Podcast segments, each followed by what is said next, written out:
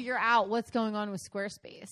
Why? What's happening with Squarespace? Like all of our episodes are getting posted early. I noticed that this It's week. very weird. It happened last week too. I think maybe there was an update and there's a new Oh. toggle because like I hit they say the correct date on Apple Podcasts and Spotify and whatever. And thank you to people who reached out and were like, um, your episode's up early. People who are like, I don't know what's going on.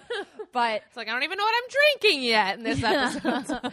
yeah, it's just it was really weird because it the date is correct, but I think there must be a toggle. Because Okay. usually I would I mean, I don't know what toggle means, like one of those things that back and forth, like on off on the screen. oh, click and it- okay.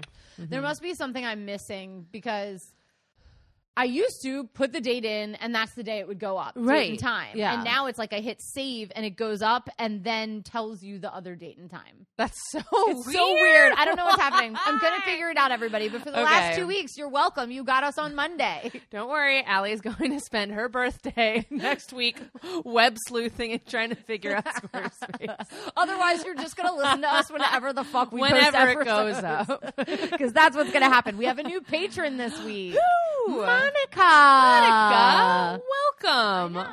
Oh, what a great community you're in. That means you get to hang out with us after the episode Yeah. for dessert cocktails, as I just decided to call it in this moment. Ooh. uh, and I'm sending out our like Thanksgiving stickers this week to everybody, just to thank the uh, patrons for being loyal supporters. Yes. We love you. Oh, you are so wonderful and are so forgiving of all of our Woefully mistakes awful. misgivings and drunken rambling it's perfect, but we're not here to talk about you. We're here to talk to you about herstory on the rocks with Katie. and Allie. This is a podcast where we talk about famous women in history. We talk about good women and bad women and fictional women and non-fictional women from all times and places because women have nuance. but keep in mind, we are drinking the entire time. And we are not historians. We click, we Google, we listen, and then we just deliver, we regurgitate really the Oh, yeah. information right on back to you. Mine is basically reading the Wikipedia page. Listen, you could do it better than like sometimes when you click on those YouTube videos and it's the computer oh my robot reading Wikipedia.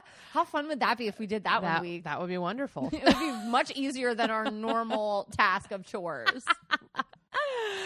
so, but before we get into the stories of these women, which are incredible, uh, we want to describe what they look like to you because you're really busy. You're brining a turkey right now. Yes, already. I mean, oh yeah, today. Today, yeah, th- today when this releases is Thanksgiving. So yes you're so yes, brining your turkey. you're brining it. You're Macy's under the Day skin. Parade on in the background. Can't wait. Cried like a baby last year at it. Mm, perfect. Okay, so Al Roker saying something ridiculous. As hey, Al, we're friends. Um, so you're busy. Your skin, your hand is literally in between the skin and the whatever of the turkey. I don't even know what's going on there. Skin and the meat. Um, and but you can't touch your phone after that because you'll get salmonella. Right, it's disgusting. So we're going to describe what these women look like for you. We're going to get a little physical, physical. Allie, who are you doing and what does she look like? I am doing the famous one namer Twiggy. Ah, Twiggy. Don't even know her real name. You'll find out. Psych, they didn't say it. Just kidding. It's banned from the internet. Twiggy, uh, as her name obviously denotes, was originally from her build and her appearance. And then she has these big eyes with these long eyelashes and this short pixie haircut. She became a British cultural icon who popularized the mod look mm-hmm. of the 60s. Coming out from the big Hollywood era where women were a little bit like older and curvy and like almost glamorous. They're Yeah. glamorous. That's the word I'm looking for. Twiggy was a teenager with no breasts or curves to speak of.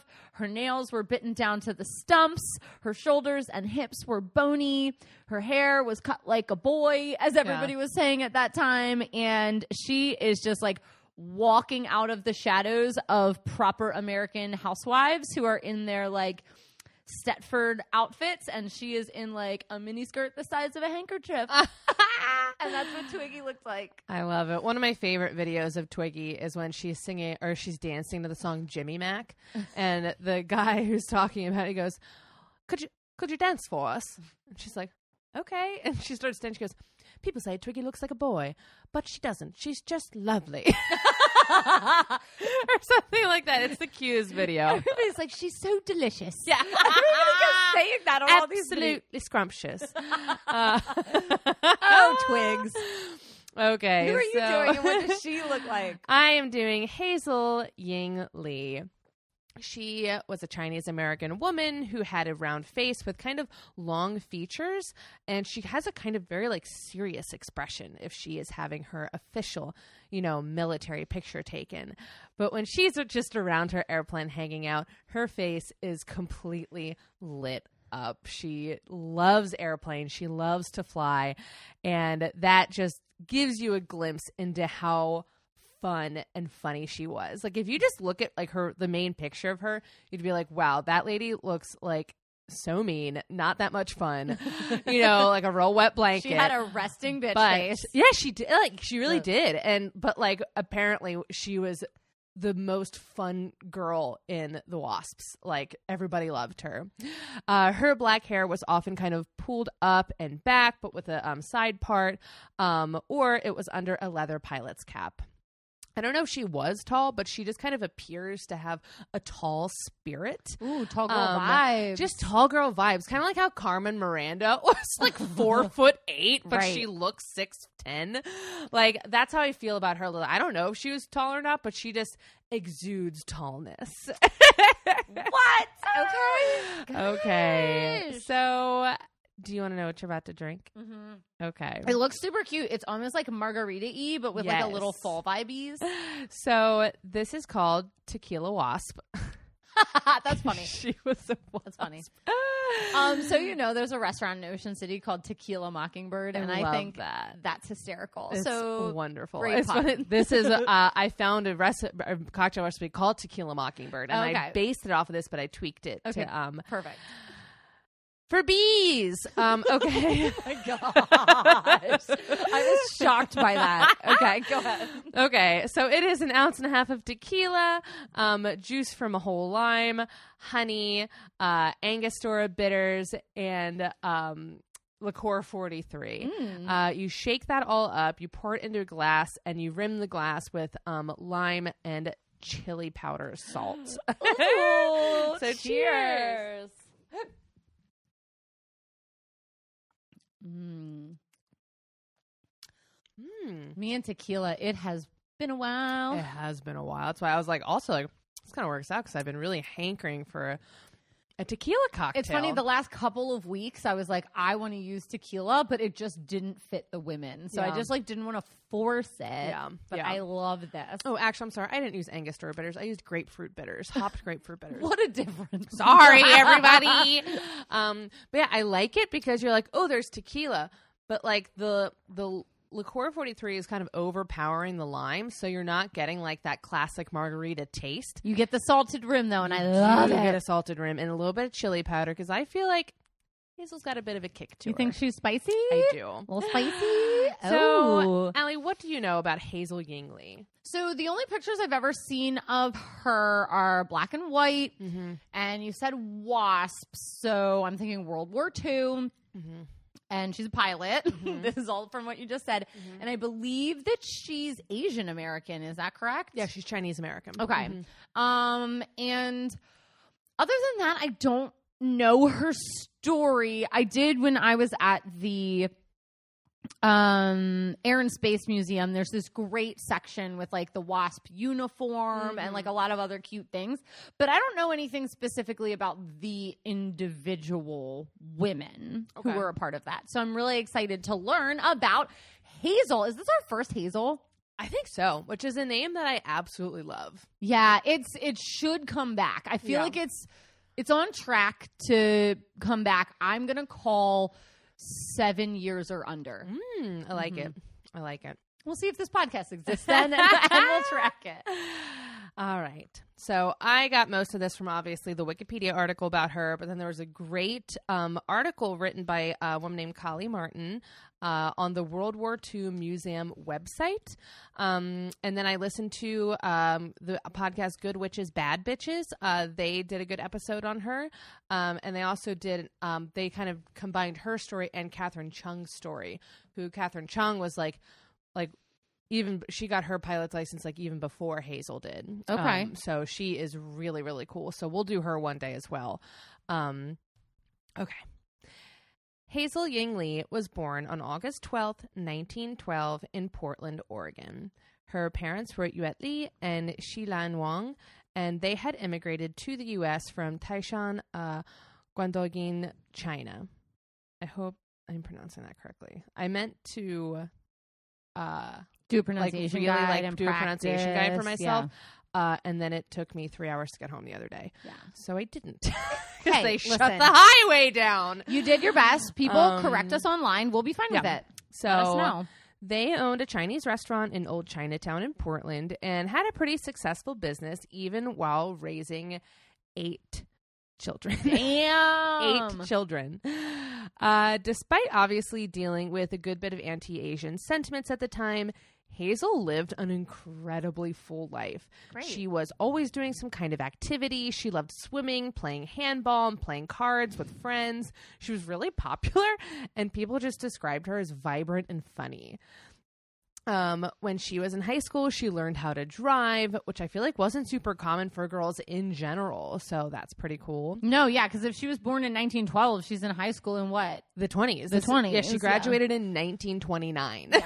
and like in Portland. So Yeah. like, hmm Um, so she graduated from Commerce High School and quickly found work as an elevator operator in a department store in downtown Portland. perfect. Uh, which is so cute. And just imagining her with like one of those little caps. Oh my gosh, and a red Um, jacket. mhm. And she's just dinging that little bell and like closing that gate. Yes. Exactly. Uh, but this is one of the very few jobs that Chinese American women could fi- like find at the time. Oh, interesting. Is it because it's like a service job? Mhm. And like Yeah. a department store is like, oh, there's going to be wealthy, Yeah. like white American families here. Yeah. Okay. Mhm. Or Canadian, I guess, if you're in Portland as well. Yeah, could be.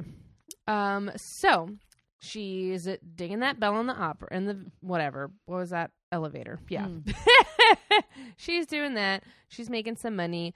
Um, but when she's 19 years old, her life changes. A friend is like, "You should go to this flying show with me. I have an extra ticket, and I have like a pass for us to like go up in a plane." And Hazel's like, "Yeah, absolutely. I really want to do that."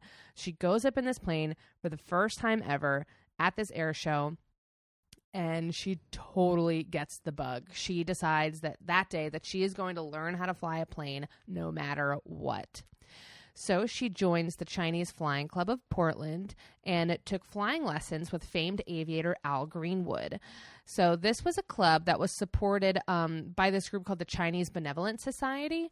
Um, so they also helped Katherine Cheung buy her own plane. So I think it, from what I understand, it was just like a group of like Chinese people living in America who like had some money and wanted to help other like Chinese people living in America like live their dreams. From what I understand of it, it sounded pretty cool. Um, but Hazel and Katherine both benefited from this society. That's interesting. Have you ever done something one day and then been like, this is it? Like that. Like she got on that plane and was like, I want to fly planes. I don't think I've ever had a passion like that where like I did something and I was like, okay, I'm down. I think the only thing that that really happened to me too was um climbing. Okay. Like when I first went to the climbing gym, it was like, you know, Casey had like kind of taken me once or twice, but then, and like I always kind of thought about it, you know, and then I decided one night when I was in high school, I was like, I'm just going to drive myself. I was like, I have a car okay. and I drove myself, which was like, I mean, this is, I had to get on like the highway and like I wasn't used to that. I was used to like driving to school and back. And I just like made the decision. I went and it was great. And I was like only pa- purchasing day passes for like months. And I was like, this is financially irresponsible. um, and yeah, and I got myself a membership. And yeah, that was like the first time I had really like started something totally brand new for me and like really didn't want to stop. You know? Interesting. I think Yeah. mine might be podcasting. Yeah. I love talking. I mean, I do it all, literally all day. I Yeah. teach Yeah. and then I podcast. I'm a vet. You can pay me to give a toast at your Yeah. wedding. I do She does a very good eulogies. I do eulogies. I'm really good at it. anyway, go ahead. Yes, yes, yes. um, so yes, so she really wants to fly. And her mother is not so pleased with all of this. She goes, uh, it's way too dangerous and it's a huge waste of money. She's like, what can you even do with a flying license, like Really? a pilot's license? Really? Like, what? Or you can't even get like a regular job. You think you're going to become a professional pilot? Like, Yeah, you're like an Asian woman. yeah, exactly. But for Hazel, it was definitely worth it good for her. because it combined two things that really excited her danger and the idea of some doing something so new and so bold for a young chinese woman. Because it also like one like an author i think her name was um judy young was talking about how like this act also pushed against the the stereotype that like chinese women are just like passive you know? Like she was like no this was like pushing against this saying that like chinese women are here and they're doing what they fucking want you know like they're not just here to like be wives and mothers and whatever you know like work in the service industry. Yeah, and, like, exactly. listen to what you tell them to do. Mm-hmm. So in October 1932, she became one of the first Chinese American women to earn her pilot's license. Uh, in 1933, Japan invaded Manchuria, China.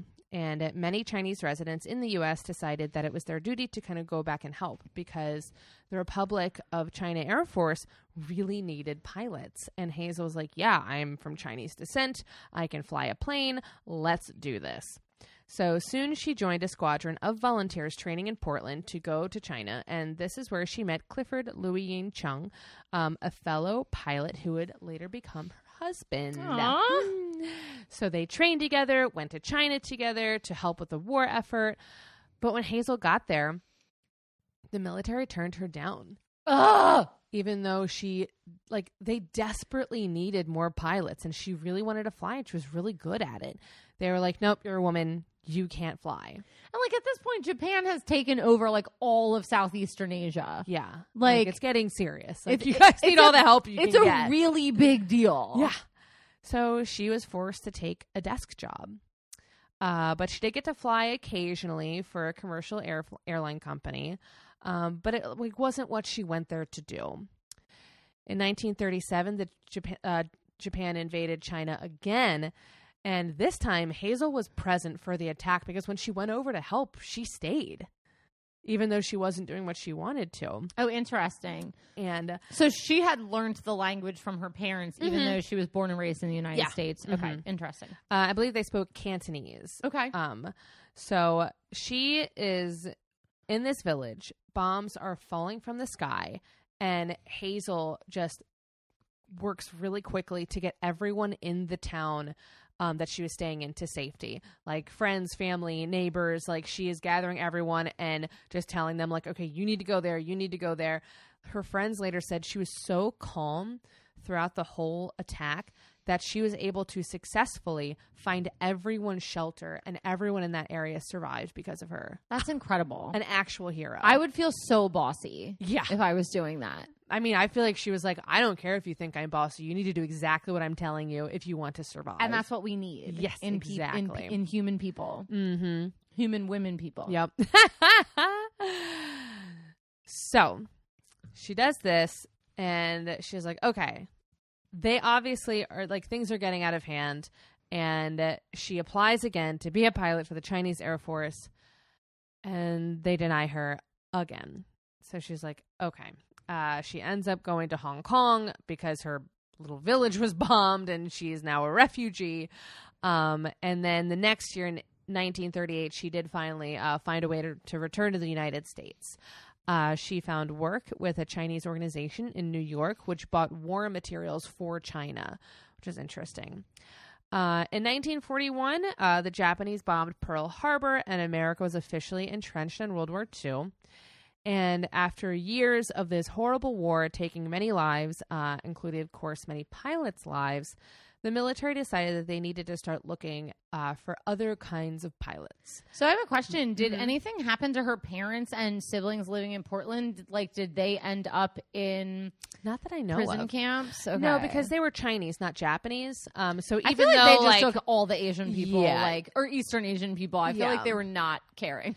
yeah, there wasn't much information, um, but it did. I did see one source that said that her sister, one of her sisters, and her mom were in Hong Kong with her. So I don't know if part of her family came back and part of them stayed in Portland. It wasn't super clear. oh, interesting. Um, but but yeah, it, it also didn't say anything about them, you know, going into the concentration camps or anything.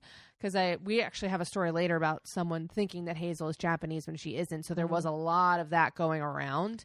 oh. um, But and it did she didn't- face discrimination that you know of in China for being like American-born Chinese? Not that I know of. Not that I've read. Yeah, I didn't Um, even learn that that was a thing until I read Crazy Rich Asians, Yeah. where they're like, "Oh, but yeah, you're Chinese, but you're American-born Chinese. That's different." Yeah, yeah. The only time I experienced that was with um, my friend Kavya in India because she was Indian, but she was, you know, born and raised in America, and she like didn't speak the language, and Right. like people treated her super weird, especially because they'd like walk up to her and like start speaking to her, and she's like, "I don't know what you're saying."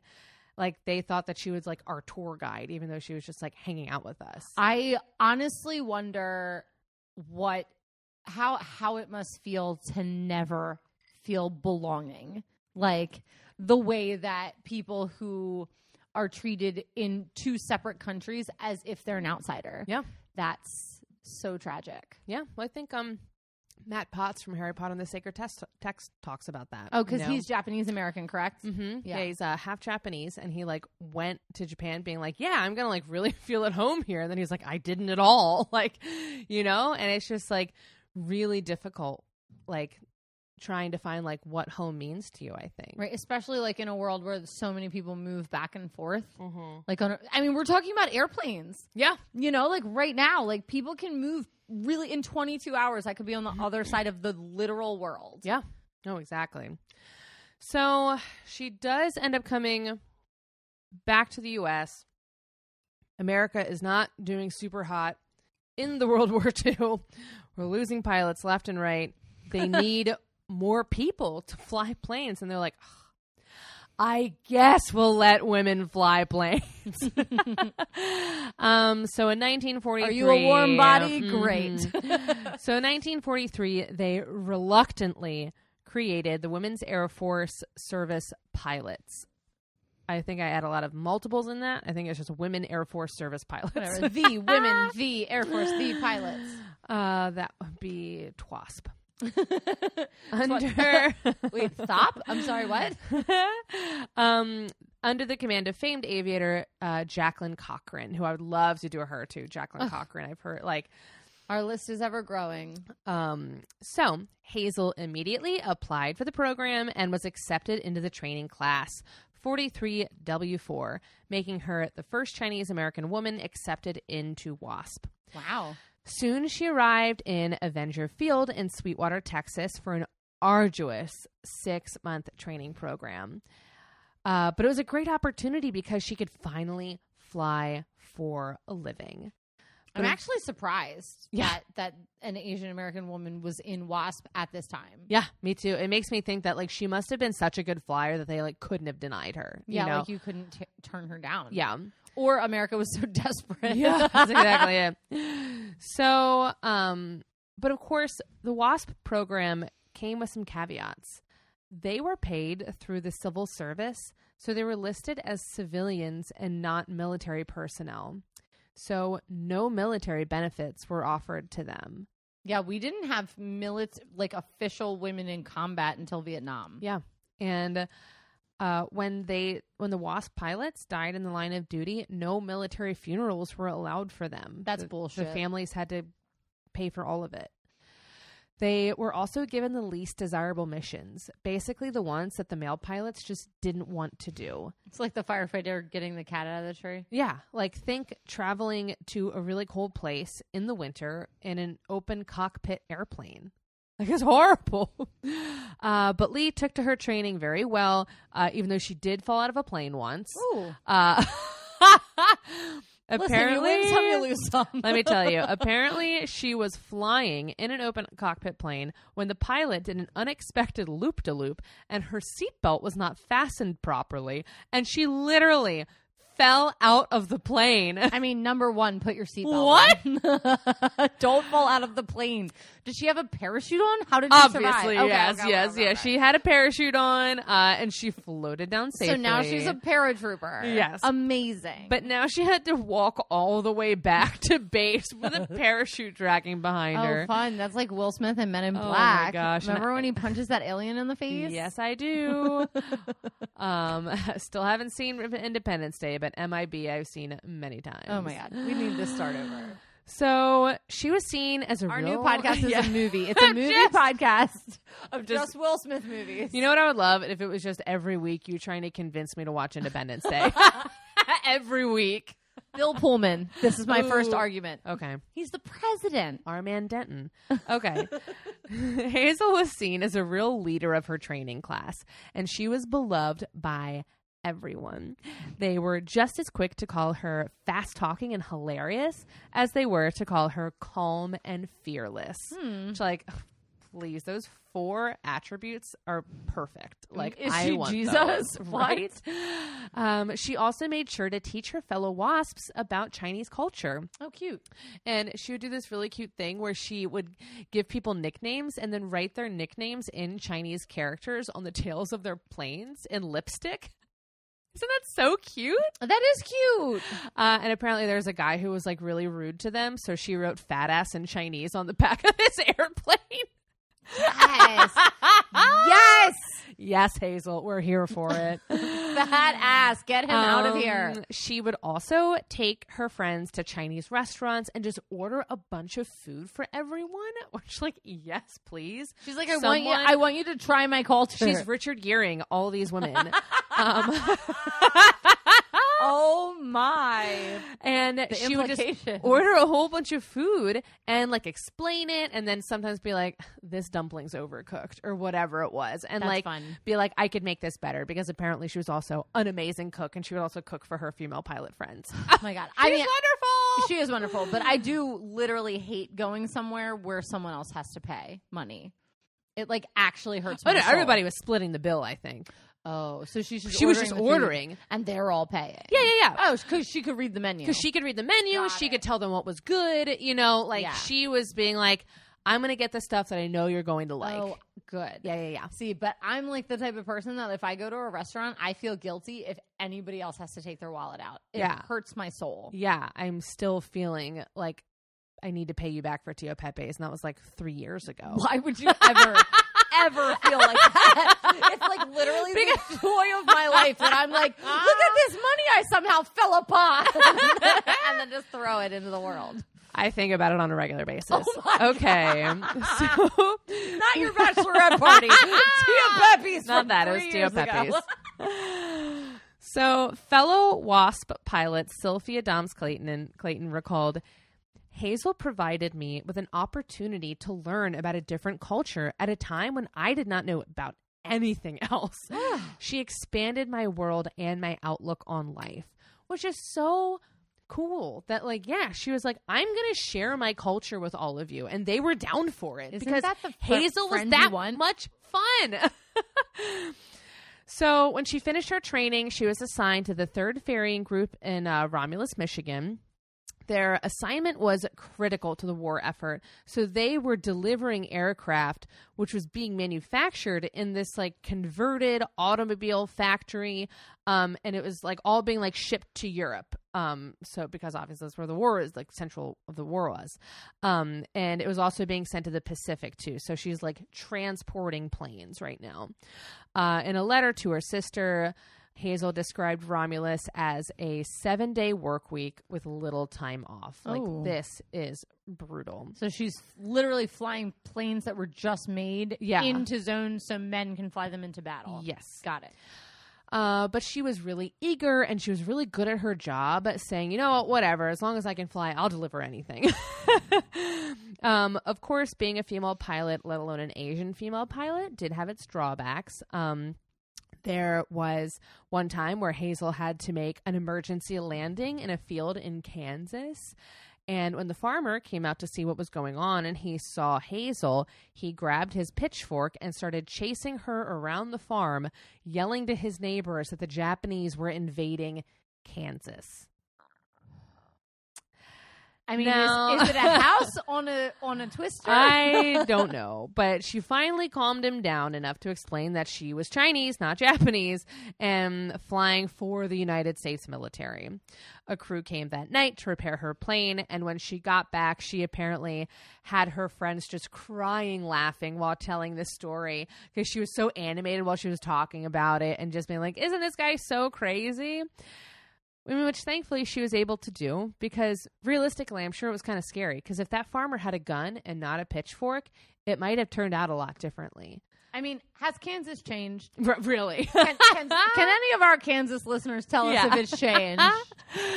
but it was one of those things like people said about her. They're like, even a really shitty situation, like Hazel could really turn it around, you know? So she continues making deliveries and whatnot for the military, uh, but her talent was so evident that they soon sent her for special training at Pursuit School in Brownsville, Texas. In September 1944, she became one of just over 130 WASP who trained to fly fighter planes like the P 51 Mustang and the P 63 King Cobra. I don't know what that means, but I'm sure my mom would. Sounds great. She's obsessed with planes, uh, which was really exciting to her because she's like, "Yes, this is what I want to do. I want to fly fighter jets. Like, I don't want to be like." she's like, "I will deliver stuff, but like, I would love to be in a fighter jet, like actually in battle. Like, this is incredible." So she does this training. She's so excited, but the next month, they all got the message that at the end of the year in December, the WASP program would be discontinued which meant that she and all of these other female pilots who had trained so hard and worked so hard fighting for their country would just be out of a job. And again, they didn't have any, you know, veterans benefits, so they would just have to go back to normal life. And she was just really upset because she was like, I don't know if I'm going to be able to find another job as a pilot in general. And I just finished this fighter jet training and I'm probably not going to be able to use it. She's upset about all this. She's exhausted from these long, grueling flights. And she had not heard from her husband in six months because he was flying planes somewhere in China, actually in battle. So she's like, Is he dead? I don't know, actually. In November 1944, Lee was given orders to pick up a P 63 King Cobra from the Bell Aircraft Factory in Niagara Falls, New York, and fly it to Great Falls, Montana. Bad weather delays uh, halted the mission at Fargo, North Dakota. And on the morning of November 23rd, your birthday, Stop. Stop. That's my favorite date. Is something Mhm. bad going to happen? Mhm. Damn it. uh, the weather cleared, so she was allowed to leave Fargo. And this is when everything went wrong. So she leaves Fargo and she is getting ready to like descend upon Great Falls, Montana. And another group of P 63s was also incoming. Uh, and these planes were being flown by WASP and male U.S. Army Forces pilots. So there are a lot of planes trying to land in Montana at the same time. But one of those pilots, Jeff Russell, had been working without a radio for several several days. The radio broke in his airplane, so he couldn't communicate with mission control. Since he didn't mission control the flight tower, I don't think mission control is a thing for I like airplanes. it's a thing. so since he didn't have a radio to communicate with them, he had to rely on other pilots to tell the control tower about his predicament. Like before they went off, he goes, "Tell them that my plane doesn't have a radio." And they're like, "Okay, got it." So like the deal was like, "Tell them I don't have one. I'll land first. So they knew that someone was without a radio, but they lost track of which plane it was. So him and Lee are both beginning the long, slow approach to the runway because Lee doesn't know anything about this. Why doesn't somebody get on the Or radio? Hazel. So Russell is above her, and they're both attempting to land. Someone in the control tower noticed that the two aircrafts were too close and yelled, Pull up into the radio. They didn't remember which pilot didn't have the radio. So Hazel heard the order, Russell did not. She pulled her aircraft up just as they had told her, and with no time to react and correct, she hit Russell's plane. Both aircrafts crashed at the end of the runway, bursting into flames. Pilots on the grand ground ran over to the wreck, pulling Russell out. Lee's aircraft was on fire and she was trapped, burning badly. Ground crews were able to pull her from the aircraft, but her burns were really severe because her jacket was, they said it was smoldering, which kept the fire close to her body. They transported her to the hospital, but after fighting for her life for two days, Hazel Ying Lee passed away on November 25th, 1944, at the age of 32. Since the program was shutting down in just a few weeks, Hazel was officially the last WASP to die in the line of duty. Three days after the news of her death um, reached her family in Portland, the Lee family received word that her brother Victor, who was in the U.S. Army in France, had also been killed in action. The family prepared to bury two of their children in a cemetery in Portland, which which was unfortunately not without issue. First, since the army informed them um, that you know she was a civilian, not technically a military person, they weren't going to help them with any of the expenses for Hazel's funeral. And this again was the case for the other 38 women and their families who had to suffer in the same situation. So um, she was one of 38 women who um, died in the WASP program. Then the Lee family wasn't allowed to bury their children in the area of the cemetery they picked because it was whites only. War hero status meant nothing in the face of anti Chinese sentiment. The Lee family fought back and were able to bury the siblings side by side in Riverview, Riverview Cemetery. But for over three decades after the war, members of the WASP and their supporters attempted to secure military status for their women pilots. Like this isn't okay. They were part of they were an important part of the war effort. And in March It's like you begged for us. yeah, exactly. And in March 1977, following the United States congressional approval of Public Law 95202, the efforts of the Women Air Force Service pilots were finally recognized and military status was finally granted. In 2010, she and all other WASP pilots, whether living, deceased, or killed during the war, received the Congressional Gold Medal. And in 2004, Hazel Ying Lee was inducted into Oregon's Aviation Hall of Honor, a fraternity of native Oregonians who made historic contributions to aviation. And that's the short story of Hazel. I'm like really happy for her. Like I know it happened after her life that she got this like these honors, but I, it's like her life ended before she had to deal with the fight for the honors. Yeah. Mm-hmm. So it's it's it sucks for her family that that was not the case, but it is really nice that she is now buried with honors Yeah. as a military person Yeah. in the United States. Yeah. Like because she was. Yeah, she was.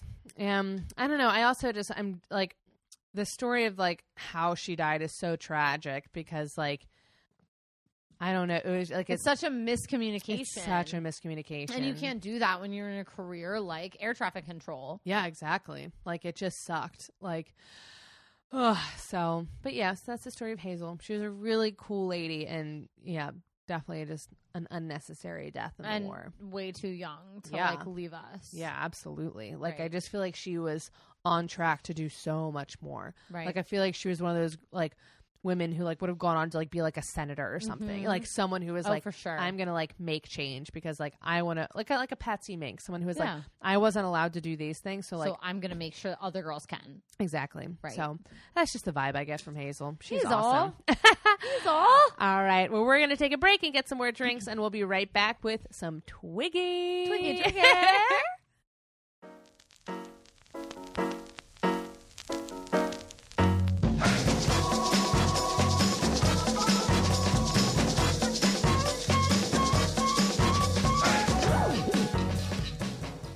We're back.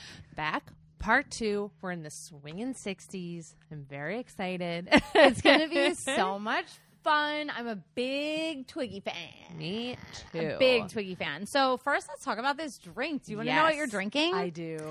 So I looked up really popular drinks from the 60s and then Uh-huh. kind of changed them up. This is a gin fizz. Ooh. And it traditionally has, or what I put in it is an ounce of regular gin Uh-huh. and then an ounce of slow gin, which I didn't know what that was when Uh-huh. I looked it up.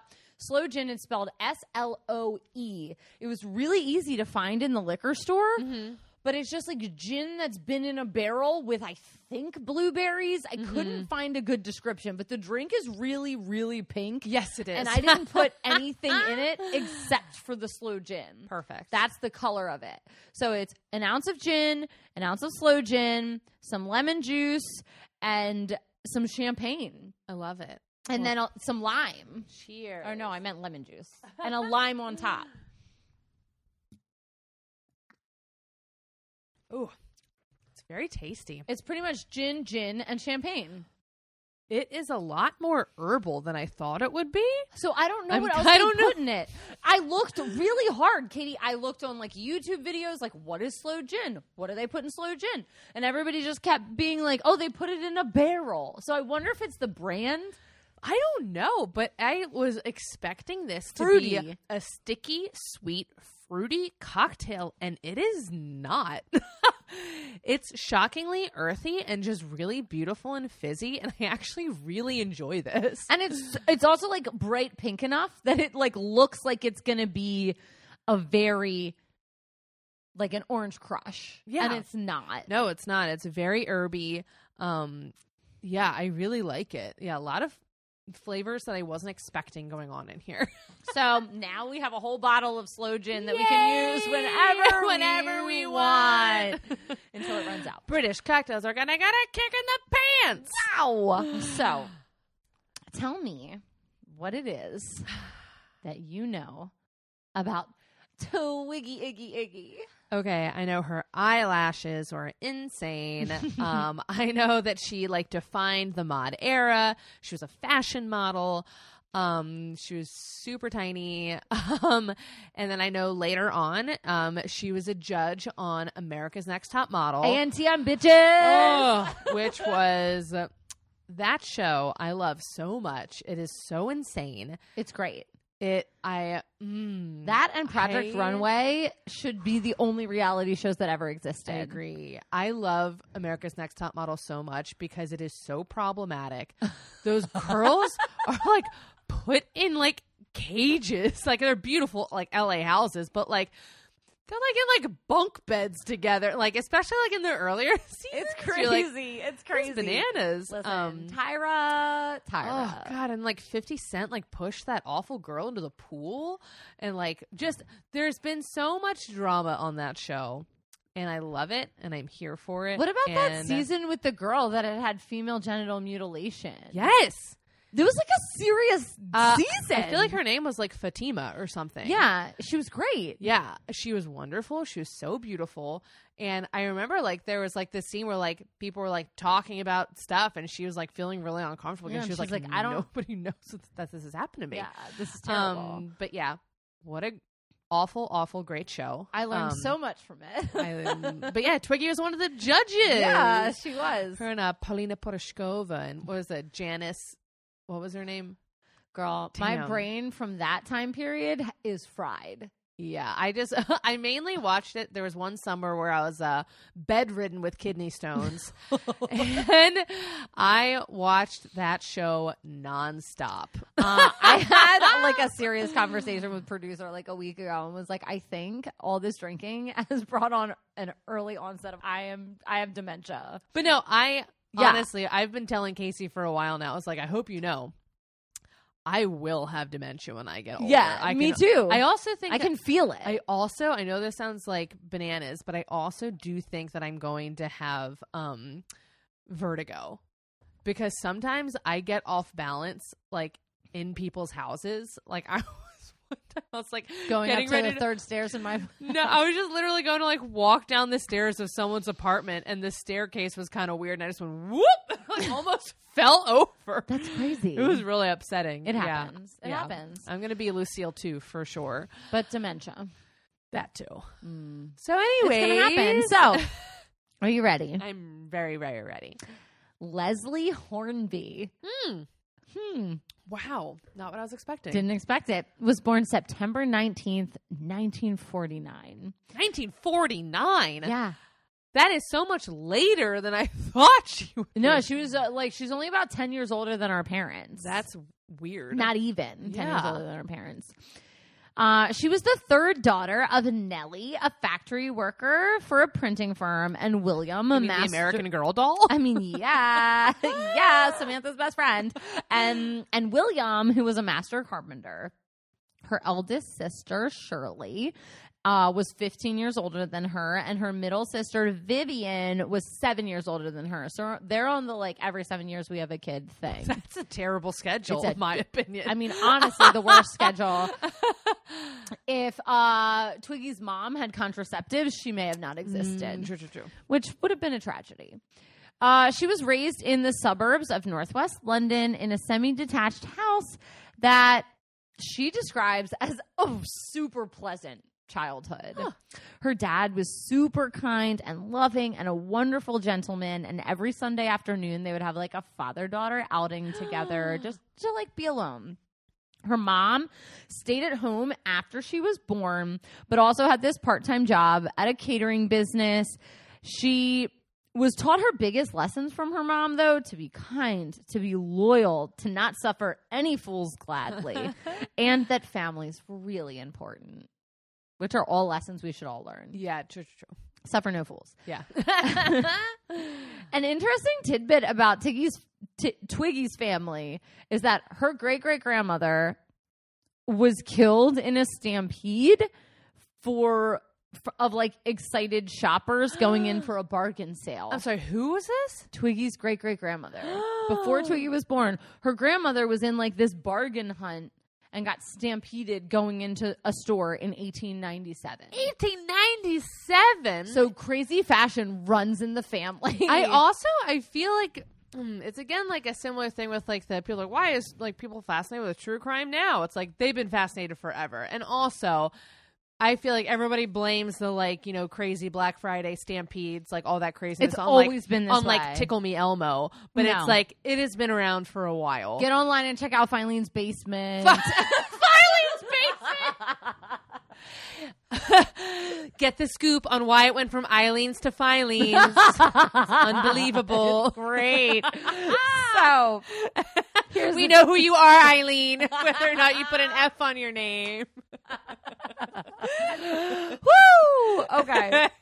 Her mother taught her how to sew at a very young age, which is important because Twiggy would make a lot of her own clothes. I feel like everybody did in the 60s. Yo! My mom made all of her clothes. is that why their clothes were so damn boxy? Yes, and cute. yeah, they were cute, but it was because they didn't know how to sew curves. I honestly think that. Yeah. Straight, straight is easier than curvy. Yeah, well, because they were also making it with like chicken feed bags. Like, my mom was like, yeah, da da da, this is my feed bag dress. And I was like, Mom, you grew up in Catonsville, not Kansas. Please, sir, What are small. you- some more chicken feed for my dress. I'll need to go to the prom. Exactly. exactly. Your mom wore a like long sleeve dress to the prom, so let's talk about that. And her wedding. I It's mean, adorable. I mean, so did Kate Middleton. So Okay. maybe your mom set the trend. mm, I love it. I love it. If I was pretty enough to pull off a long sleeve wedding dress, Oh, absolutely would would. I do it? uh, Absolutely. no, I hate long sleeves. I so. you don't like even a cap sleeve. I really don't. I would pull off a long sleeve dress if I was pretty enough, but you have to be really pretty. Yeah, I literally cut the sleeves off of my rehearsal dinner dress the day of. Your mom could handle a long sleeve dress, and she did. and she Twice. twice. So she attended high school in London. She held down a job to make some money and buy cute clothes to wear out with her friends. She's just like a normal teenager. So what she's doing is working at this hair salon, but she's the Saturday girl. She sweeps up the hair, she does the register, all the things that the actual hairdressers don't want to do. Mm-hmm. She makes a little bit of money. Her and her friends every couple of weeks when they finally make enough pounds to do this. Run down to like this cute little boutique and like buy a- Eileen's basement. Eileen's base. That's in New York, Katie, not London. I'm sorry, Mildred's basement. It's Mildred's. It's Mildred's tea shop. I hate myself. With all the top fashions for your tea kettle. for your tea kettles and the bonnet of your car. So of your motor car. Did you say the bonnet of your motor car? yeah, that's the hood. oh, is it? The bonnet is what they call the hood. Didn't know that. I thought you totally made that up. No, that's it. that's a, that's an honest thing. That's a that's a British quandary. Well, I mean, one of us has been to London and the other hasn't. So I've been uh, twice. tip my bonnet. tip my bonnet to you. you tip the hood of your car. to you, me. madame. They also got in a lift, not an elevator. With Margaret. oh my god! All right, this is out of control. I feel like this is the number one sign that you and I have had a horrible week is we are out of pocket right now. This is unreal. Straight out of pocket. Okay. Straight out also, of straight out of Margaret's basement. honestly, I do. The only group of people we can literally make fun of their accent is the one group of people that's richer and better than us, And which is the I will take people. advantage of it every time I can. We're American privileged. We have to be really careful of who we judge, except for our older brother Britain. So here we are. Woo. Anyway, Twiggy's working at this hair salon. This is where she first starts to see like images in magazines and kind of like on the wall of like these models. And Jean Shrimpton is the person that she's like, that woman's amazing. I want to be her. She's so great. But Twiggy also loves Katherine Hepburn. She was mm. like, she took that low cut nonsense to like this cute collarbone style and like that fits me and I mm-hmm. think that looks great. So that's all I want. So they're running down on their lunch breaks, buying these dresses. They're like two or three pounds at this time. And she was like, it was so cool because it was the first time. She said, it's the first time I was buying clothes without my mom. I, was like, I was like, yes, yes, I Yeah. totally understand that. That's Uh-huh. a weird feeling when you're Yeah. buying your own clothes. Yeah, yeah, I know exactly that feeling because I was doing it in like CVS and Walmart. exactly. I mean, exactly. So- CVS has clothes. I don't know if you know that. They really do. So does Five Below. Anyone, if you need it, Five Below has clothes. At work, she makes friends with this guy, Tony, and Tony has a brother named Nigel who changed his name to Justin. Is he trying to be more American? no, he went like with Justin Veb, blah, blah, blah. He tried to sound more French, I think. He was doing Ah. like a very vibe. So Okay. he is flashy. He's like 10 years older than her. He has a car. He'd pick her up on her Saturday shift. They're having a great time. A friend of Justin works for this magazine. And this girl knows, and Justin knows, that Twiggy is kind of into the modeling thing. She's like, I want to be a model. All these women are great in these pictures. Um, and Justin's like, well, listen, my girlfriend wants to be a model. Hi, you're my friend that works at a magazine. Can you just like go and talk to somebody? Like, good BF. That's nice. Yeah. And the girl's like, yeah, cool. Twiggy's kind of interesting. So she takes her to the editor of the magazine, and the editor's like, sure, just like bring her in. Let's see what she's like. And the editor sees her and is like, you're kind of small. Twiggy's five six. She's little okay. um for a model Yeah, like, I'm say, shorter than twiggy but like she's five six and she's like 90 pounds and she's like 15 right. I was gonna say she has to be so young she's a right now. baby like this is so weird so they call her in and she's like yeah you're really cute and like you're interesting so like i don't want to pass on you but i'm gonna send you to my friend leonard he's a hairstylist so twiggy's got this long because that was in at the hair. time. It's super in. She sends her to Leonard, which is like Leonard of Mayfair is a super posh celebrity hairdresser. So she's getting this done. And that stylist was like taking any little women, young women, because he wanted to try out hairstyles that he wanted mm-hmm. and then take pictures of them and put it on the wall.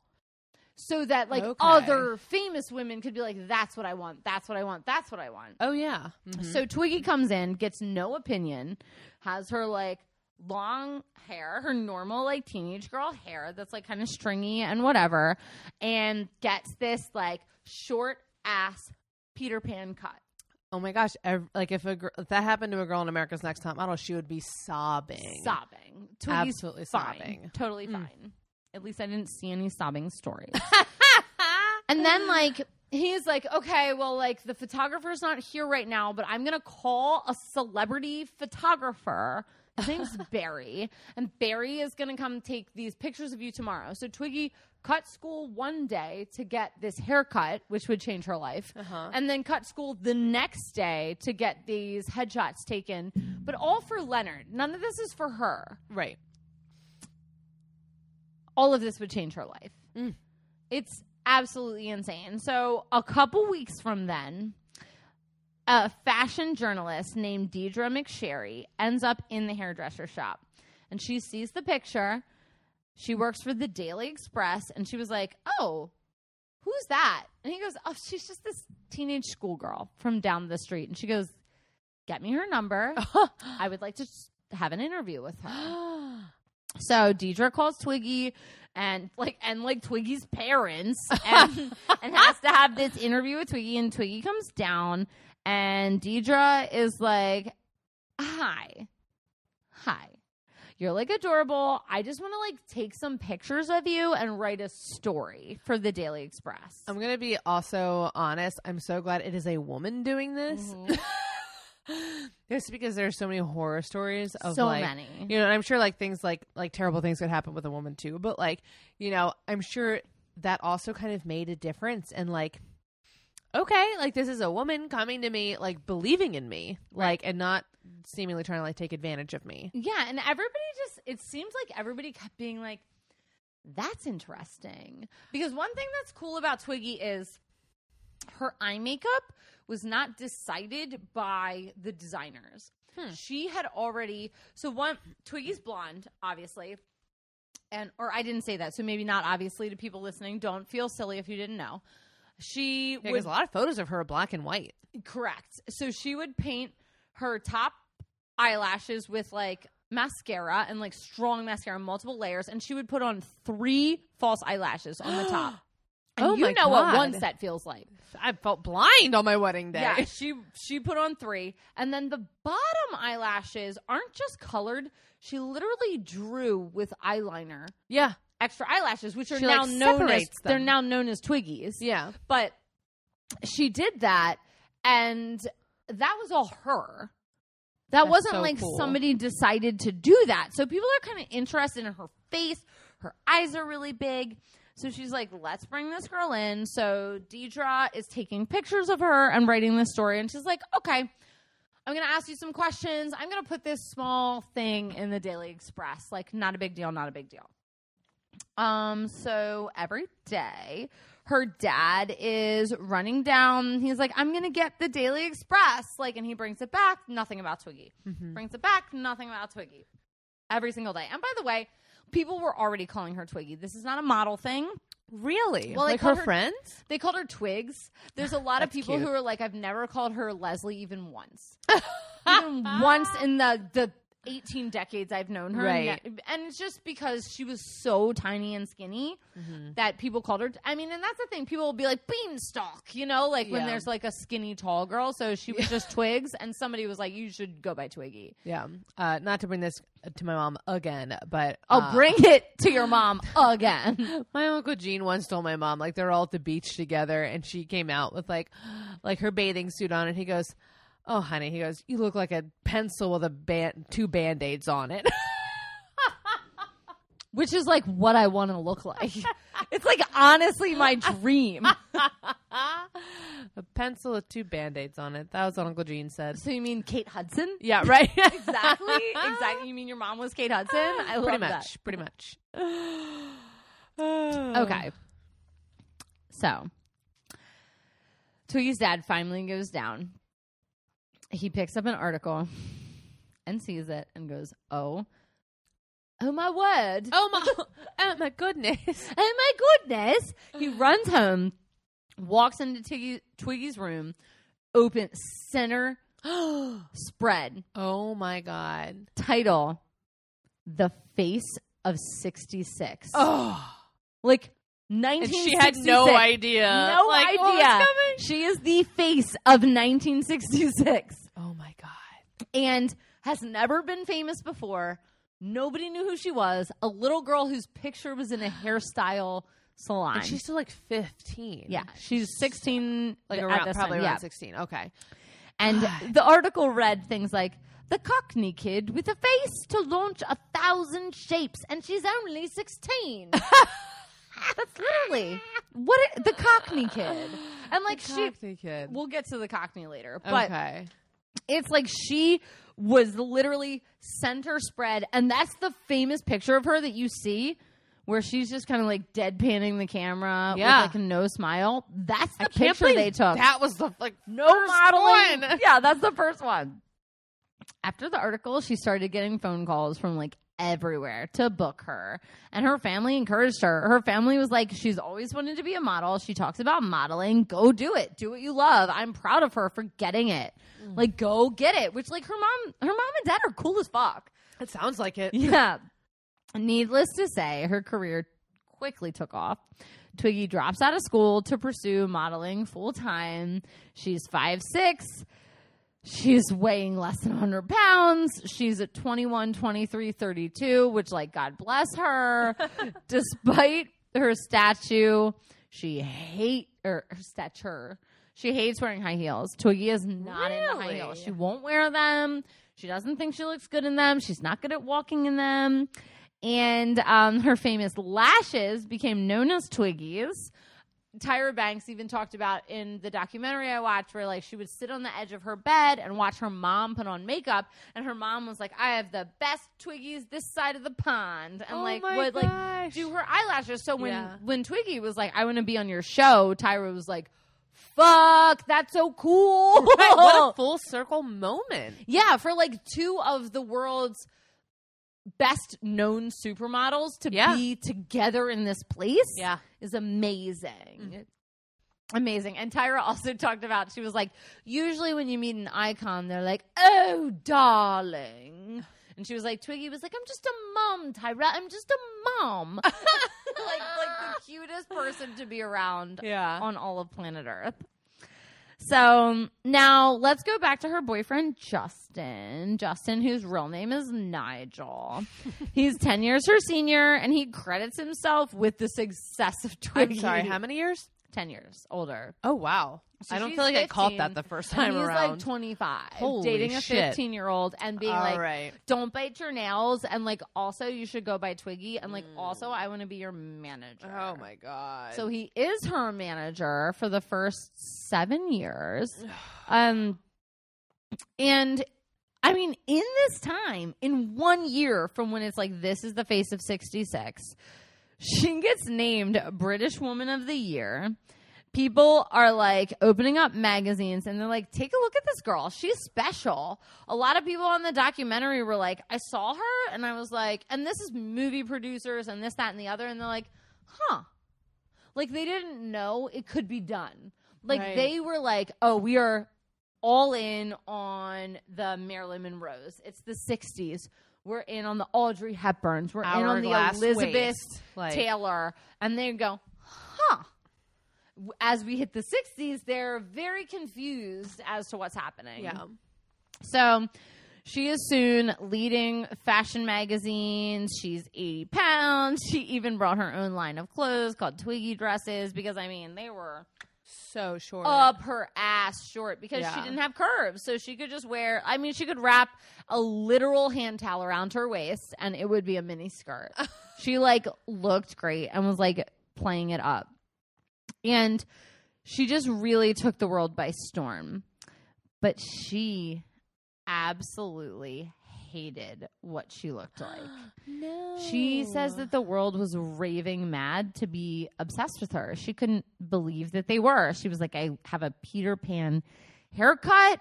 I like having long hair. I don't like wearing high heels. I wish that I had curves.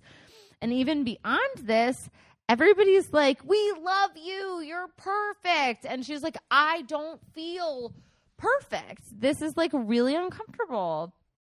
But Vogue is calling, and Vogue's like, We'd like you to be on the cover.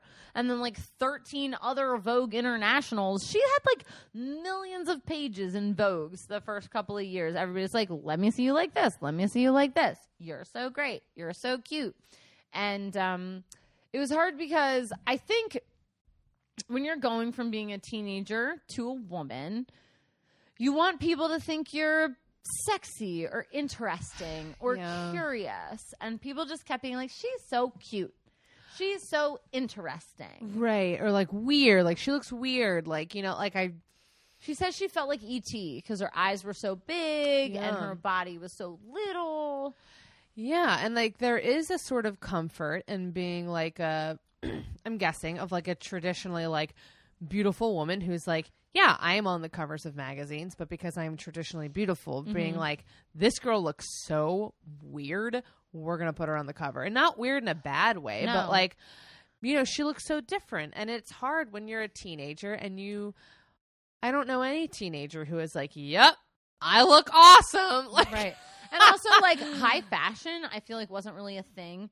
Now, Yeah. high fashion is about inverting your shoulders Yeah. and being kind of hunched and odd looking with your angles. But at that time, it was more about being, like we said earlier, glamorous. Yeah. Being high Hollywood. And she just mm-hmm. wasn't high Hollywood. No.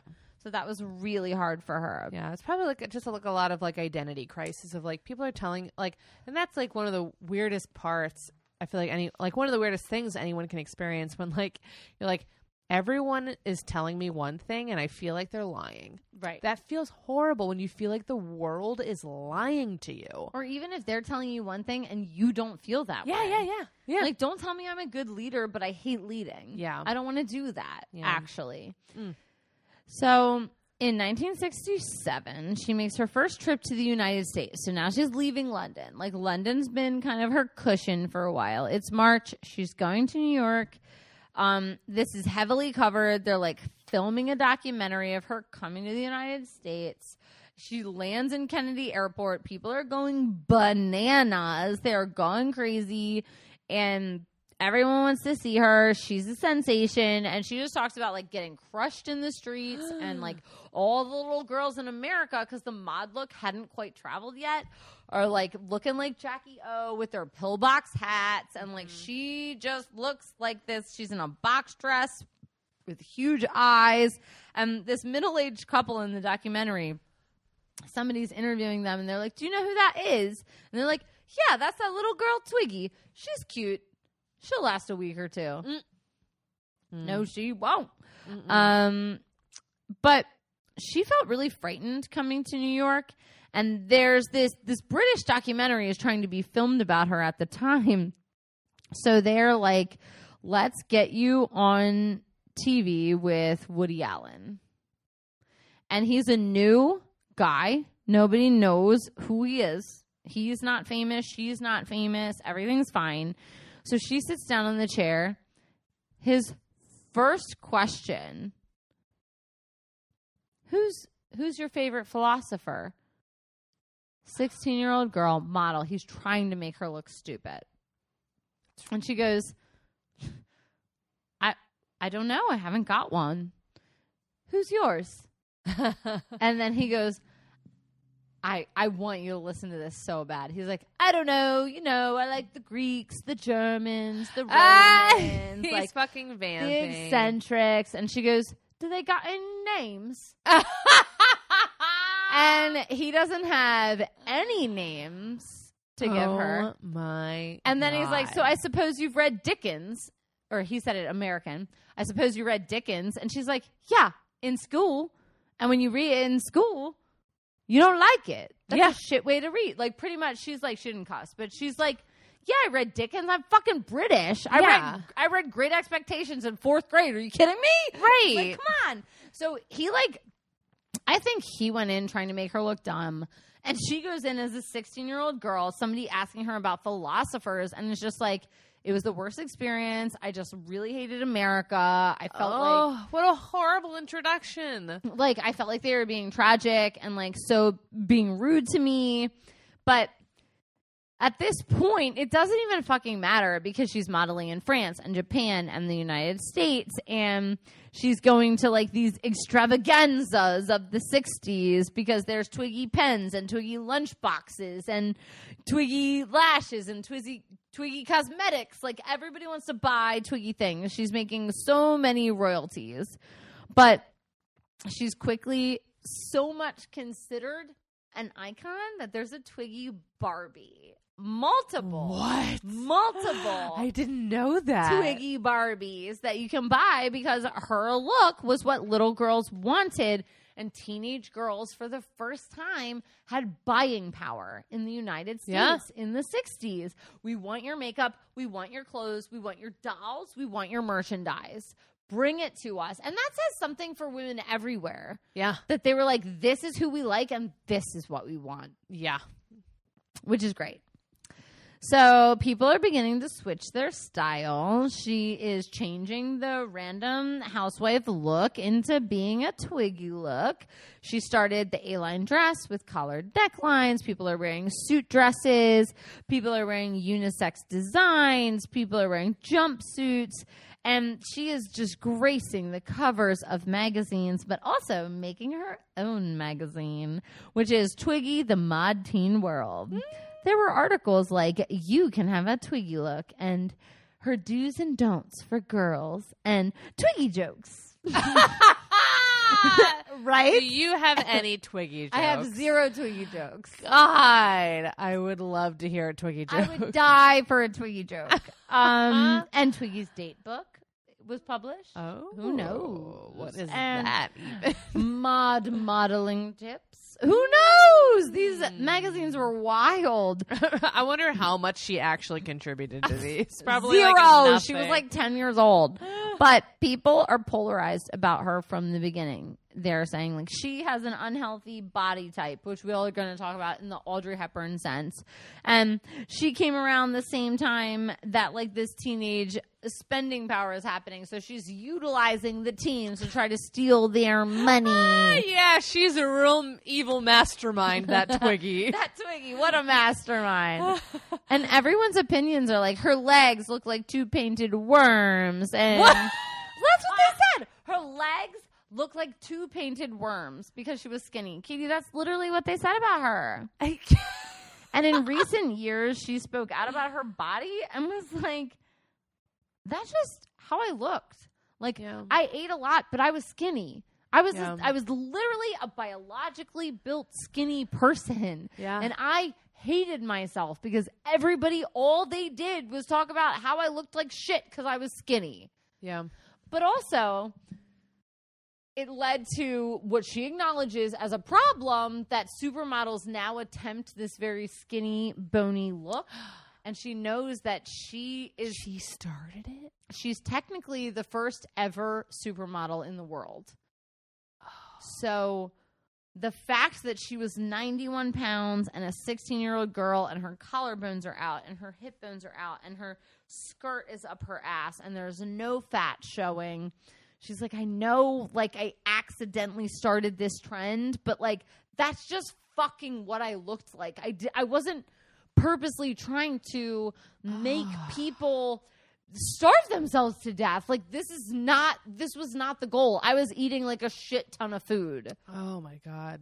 which is hard for her because it has taken this journey that now we're backtracking from. We've done a really good job. We've made regu- there are regulations now in France about how much you're allowed to weigh as a supermodel. Yeah. Like you have to weigh above a certain amount. Yeah. Um because people were taking it way too far yeah. and she she just her body has been scrutinized from like the second it was on camera. Yeah. Well, and I think that that's like kind of like a, a flip side of uh body talk that we don't acknowledge a whole lot. Like, you know, we, I feel like we tend to talk so much about like women who are been like, you're overweight, you're fat, da da da da da. And it's like, You're too thin. I feel like the "you're too thin" conversation is also really damaging. Like I was and just people don't think about it because they're like, "Oh, that must be easy that must, for that you." must be so nice to be that How thin. great! Like, yeah, I don't know. it's Uh, hard. Yeah, it is difficult, and like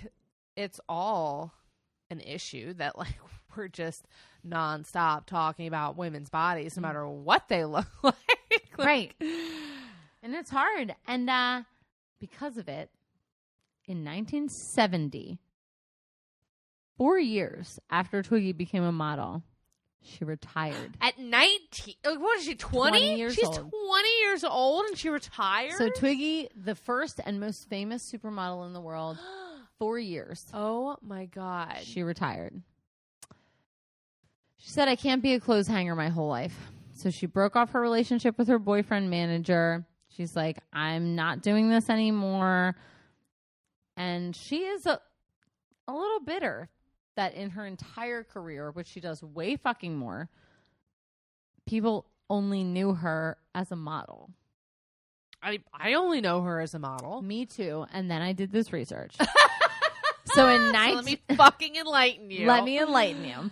In 1971, she's 22 years old.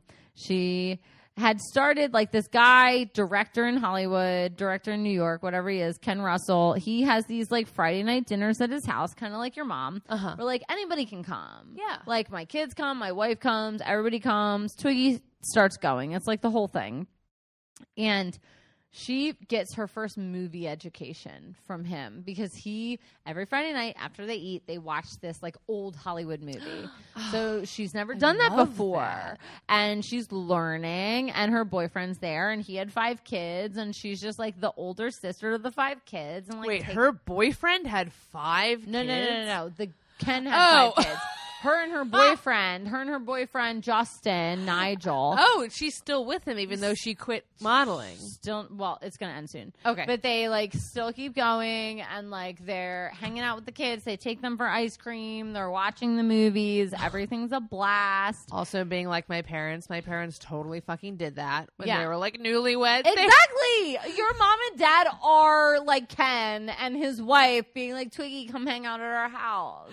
I feel like my mom did that all. She It's my mom the seventies. my mom, mom- is the seventies. She really is. Seventies. She had Friday night pizza night before she even had children. It was just all the kids in the neighborhood would come over to the And young couple's pizza. house and eat pizza. Which today I would be like, don't you dare. like don't go over there. It's yeah, they're weird. creepy. They're creepy, but they weren't. They were being super cool. Yeah.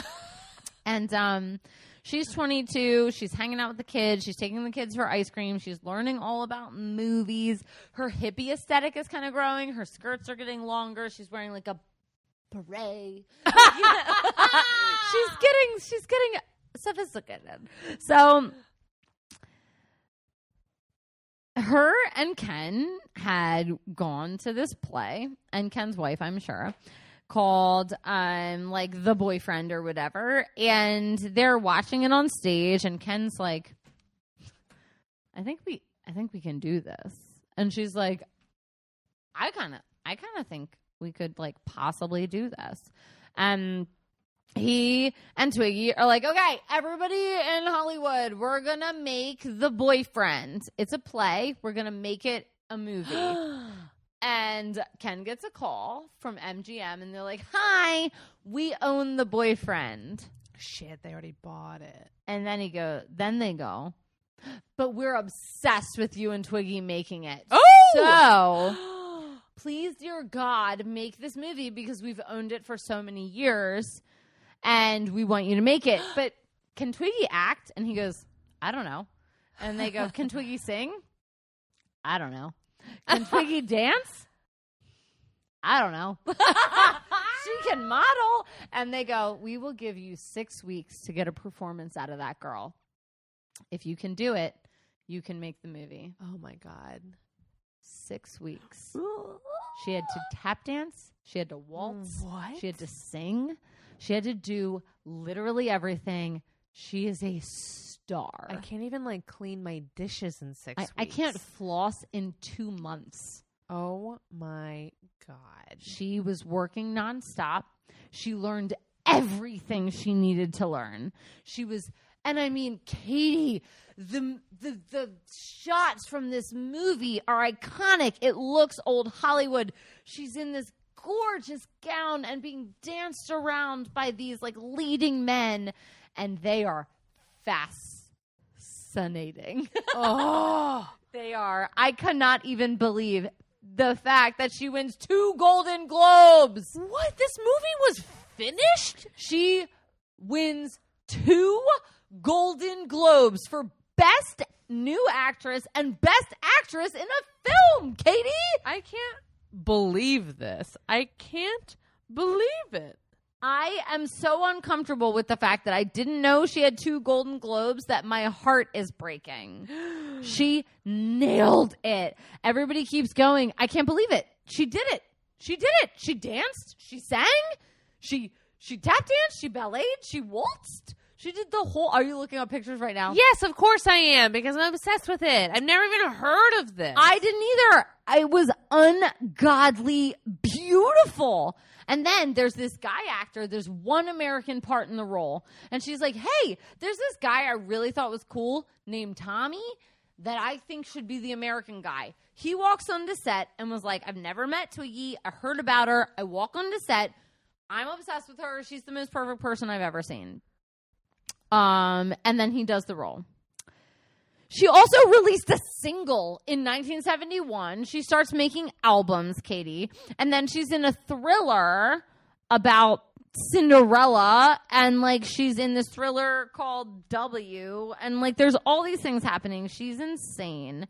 But she does end up from a movie she's in getting married to a guy Michael. Michael is 20 years older than her and she was just like, I really like him and he's great. But when she got married, she didn't realize he had an alcohol problem, oh. which is hard because they deal with it for a couple decades. But she marries Michael and they have a baby together, Carly. And Carly is what Twiggy describes as her best friend. Oh. Oh which is how I would describe my children. So I absolutely understand that vibe. But um Twiggy understands that she is not even though she won fucking two golden globes, she's not getting watched the same way she was in the 60s and she's like I have to make money. And um she ends up on the f- cover of David Bowie's album. She's on the cover of Dave, David Which Bowie. one?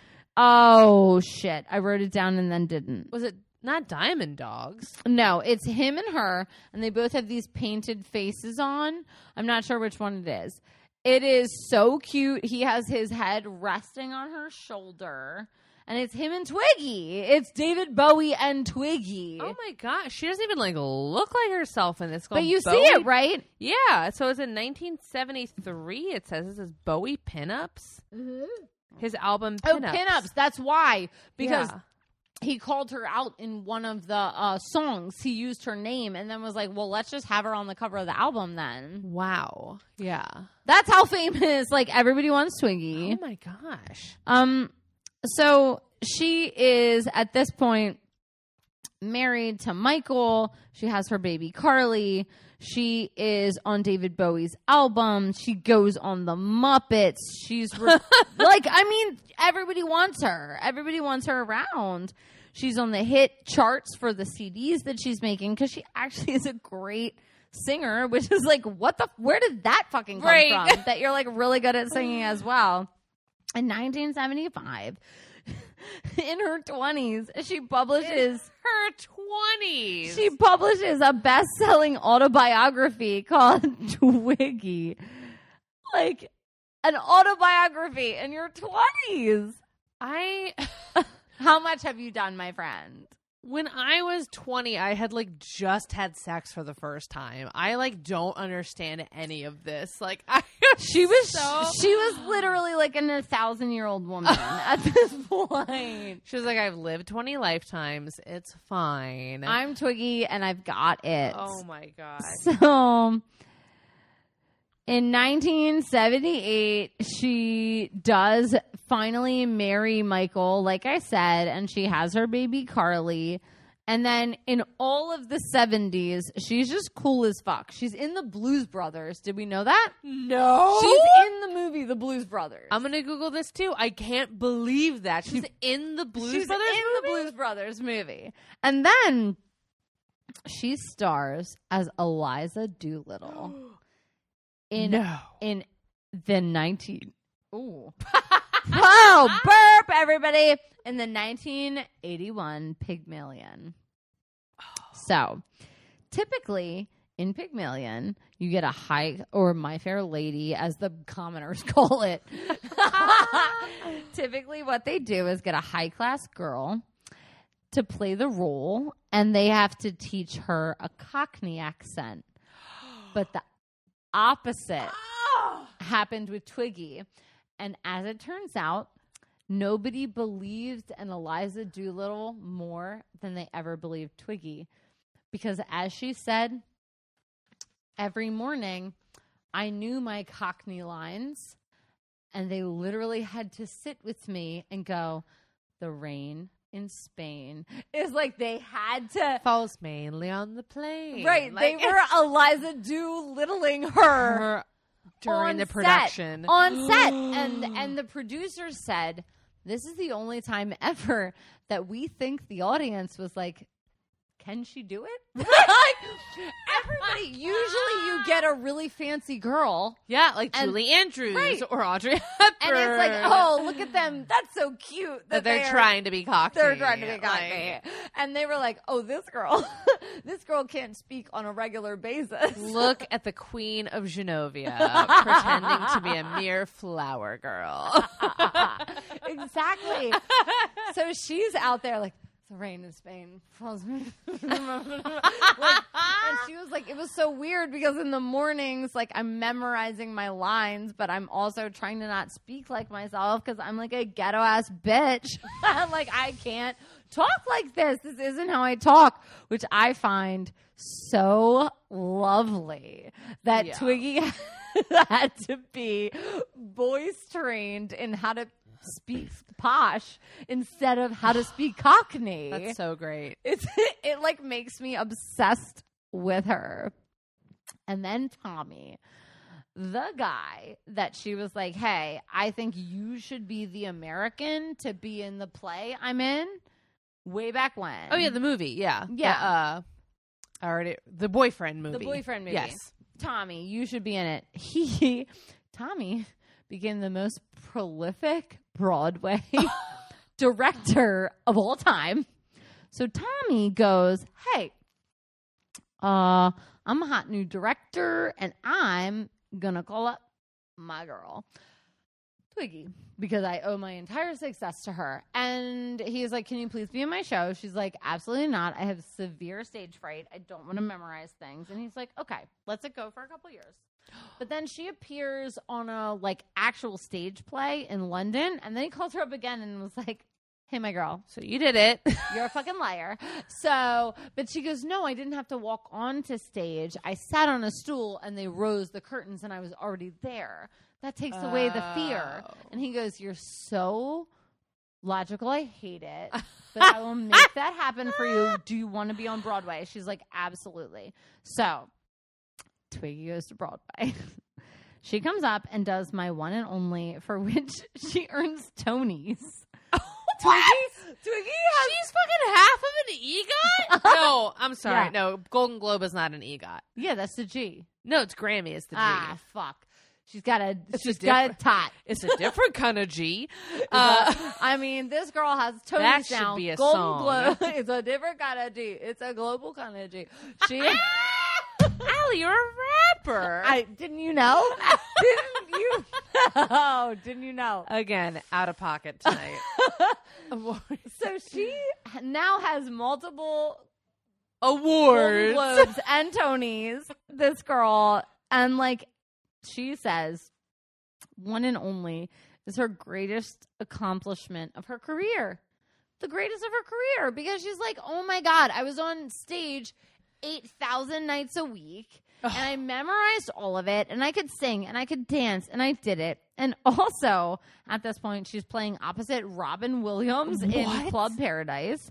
she was on the television special Little Match Girls. She played Hannah Chaplin in the movie about youngly or youngly young Charles Chaplin. Like she is playing all these important parts, and nobody knows it's Twiggy because the eyelashes Right. aren't there. Well, because if she's literally not like with the mod haircut in the tiny dress, staring directly at the camera, like I was just looking at the pictures of her in Blues Brothers, Doesn't look like I her. wouldn't have known it was her. Besides the fact that I know what she looks like on America's Next Top Model, and then I can kind of see it. But even then, it's like, you Is that know her? it's Is it real? That's pretty cool. It is cool, and kind of like a chameleon. She'd been married to Michael for years, but his alcoholism had really tried on their relationship. Ugh. And especially when she was working on Broadway, you know how like when you celebrate you drink and when you fail you drink. She was gone every night. So she couldn't even like be there to police the situation. Yeah. So her and Carly kind of go to the park to have a day. And um, she had kind of left Michael, but it was like in the new stages. And she gets notification that he had a sudden and fatal heart attack. Oh my god. so now her husband is entirely gone. Um, and this is like 1983, and she is still fucking really famous and working full time on Broadway and in magazines and like doing what she can. But again, nobody recognizes her as the 1960s Twiggy. So she is working for her money. Like, it's not like she just gets all these residuals. So Right after that time, her friend Robert Powell and his wife invite her to dinner, and they also invite this other guy, and they fall in love. Leigh Lawson. Oh, And- what a beautiful way, like a dinner party. Like and they just didn't and dream. and I mean Robert Powell and his wife looked at each other and were like, Why are we even at this party? Like, let's please leave them alone in a corner so they mm-hmm. can just talk because they were so in love. He had kids, she had kids. They took it really, really slow and just like wanted to meet each other.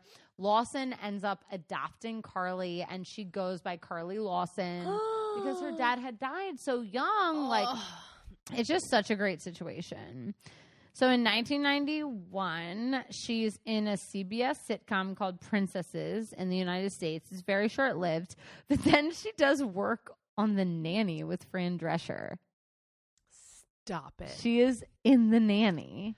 I love that show so much. I loved Fran Drescher so much. Unbelievable. Her and Fran are Just, friends. Uh, I I also what a, a beacon of hope for dark haired girls because it was like the dark haired girl was the hero and the blonde woman was the villain in that show. Cece. Perfect. Um. Perfect. Also, number one thing I have to tell you, my cat is named Fran.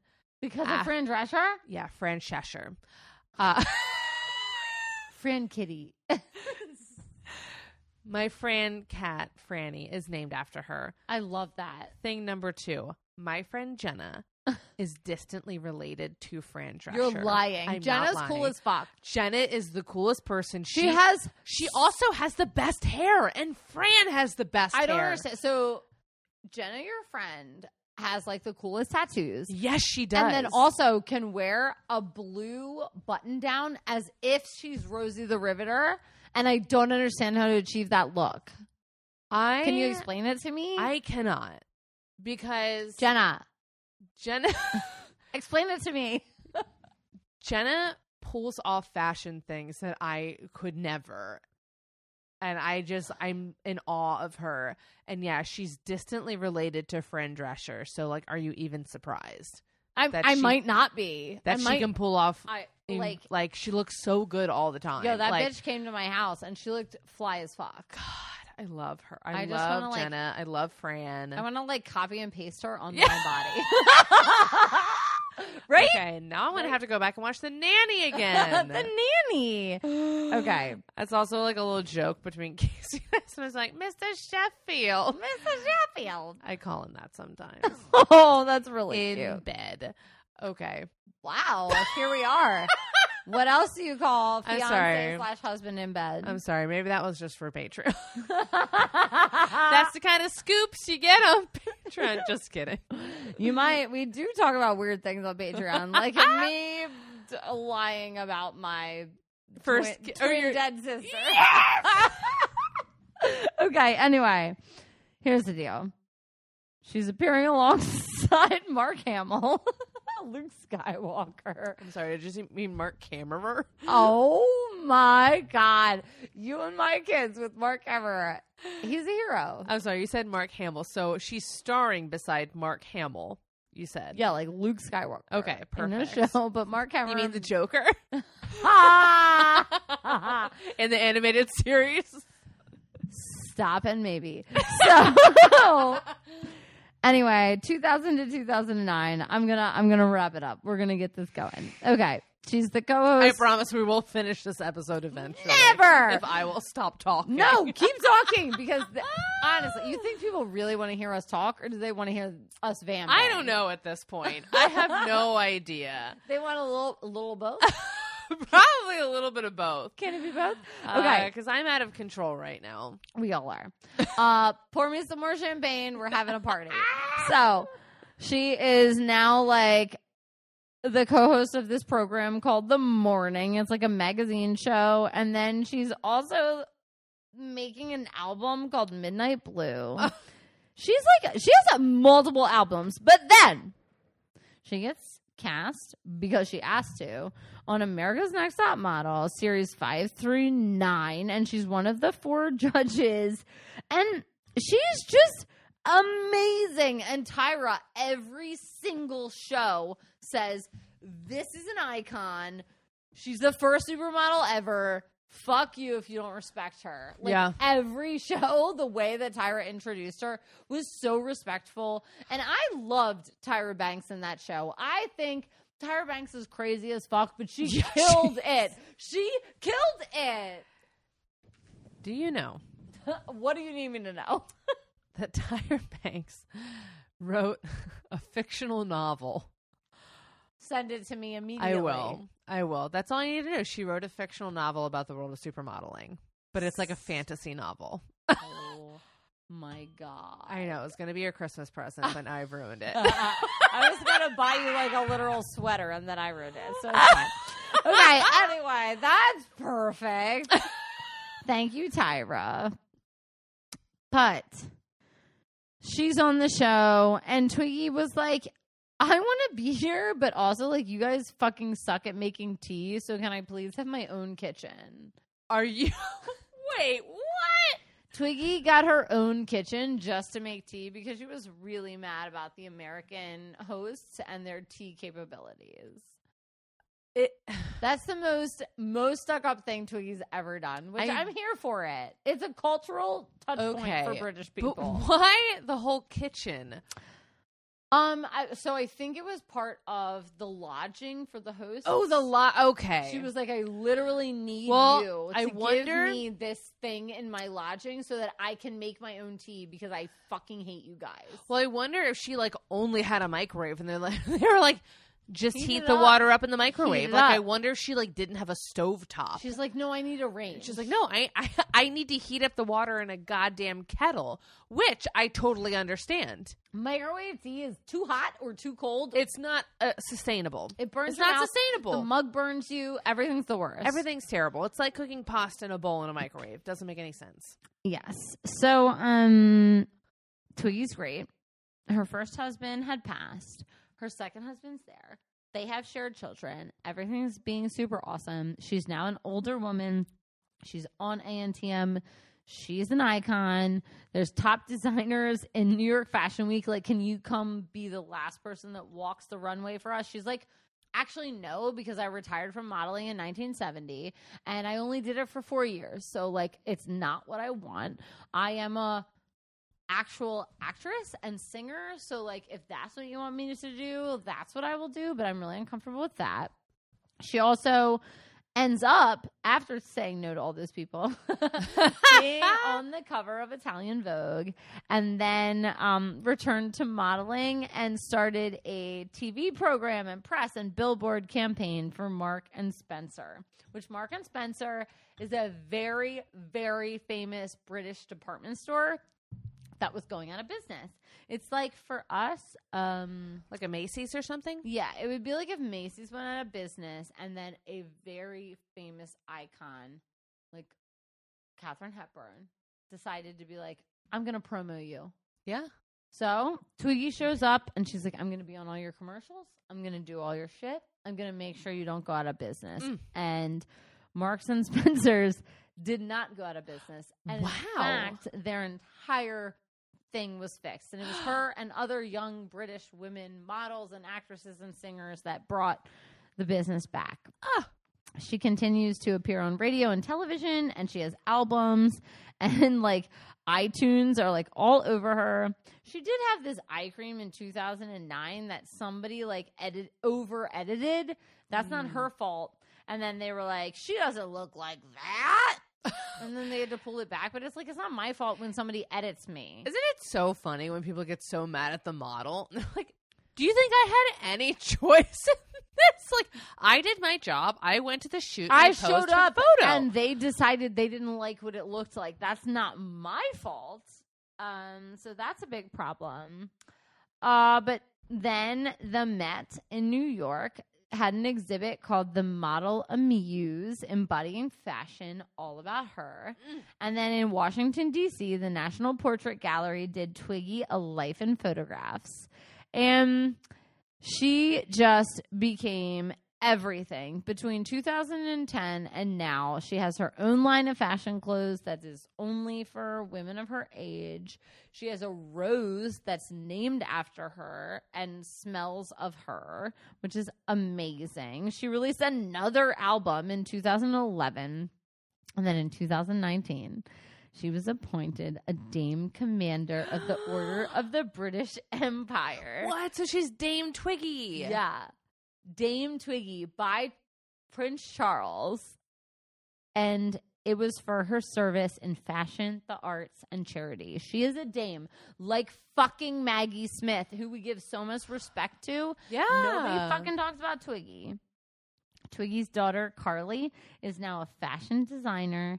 And Twiggy says she's not only very talented, but she's my best friend. Oh, that's so great. I love positive mother daughter relationships because I feel like beautiful. like you have such a good relationship with your girls. oh, they're like my favorite people. I have such a good relationship with my mom and like When people are like, you you should not be friends with your children, I'm like, have you met your children though? Right. Like, do you know who Well, they are? because a lot of people don't meet their children because they develop lives outside of like outside of them in spite of them. All I want is my kids to be my friend. Yeah, I Now that doesn't mean I don't discipline them. Yeah, I yeah, do yeah. Discipline them, and I think that's what people are scared of. But if you lovingly discipline somebody, yeah, they can lovingly discipline you back. yeah. When I say something that my kids are like, that hurt my feelings, I'm like, that's excellent. I should learn something from that. Right. So like how do we have this confrontation the next time and I don't hurt your feelings? And you don't hurt my feelings. Because- feelings. hurt are not the goal. it's funny because the one the one way I learned about it was like when I was talking to my children, I read this thing and it was like, Would you talk to your husband like that? Oh. And I realized that when I was talking to my kids, I was talking to them like they were servants. Oh, And I weird. would I would never talk to producer like that. Right. So I learned that they are not lesser than in my household. I need to be they need to be a part of all of these decisions. Right. They're an equal part. Right. So like I shouldn't treat them like they're slaves. They're like actual people that live here. Right. So Yeah. I don't know. It's just a great thing and she has that relationship with her daughter which I absolutely love.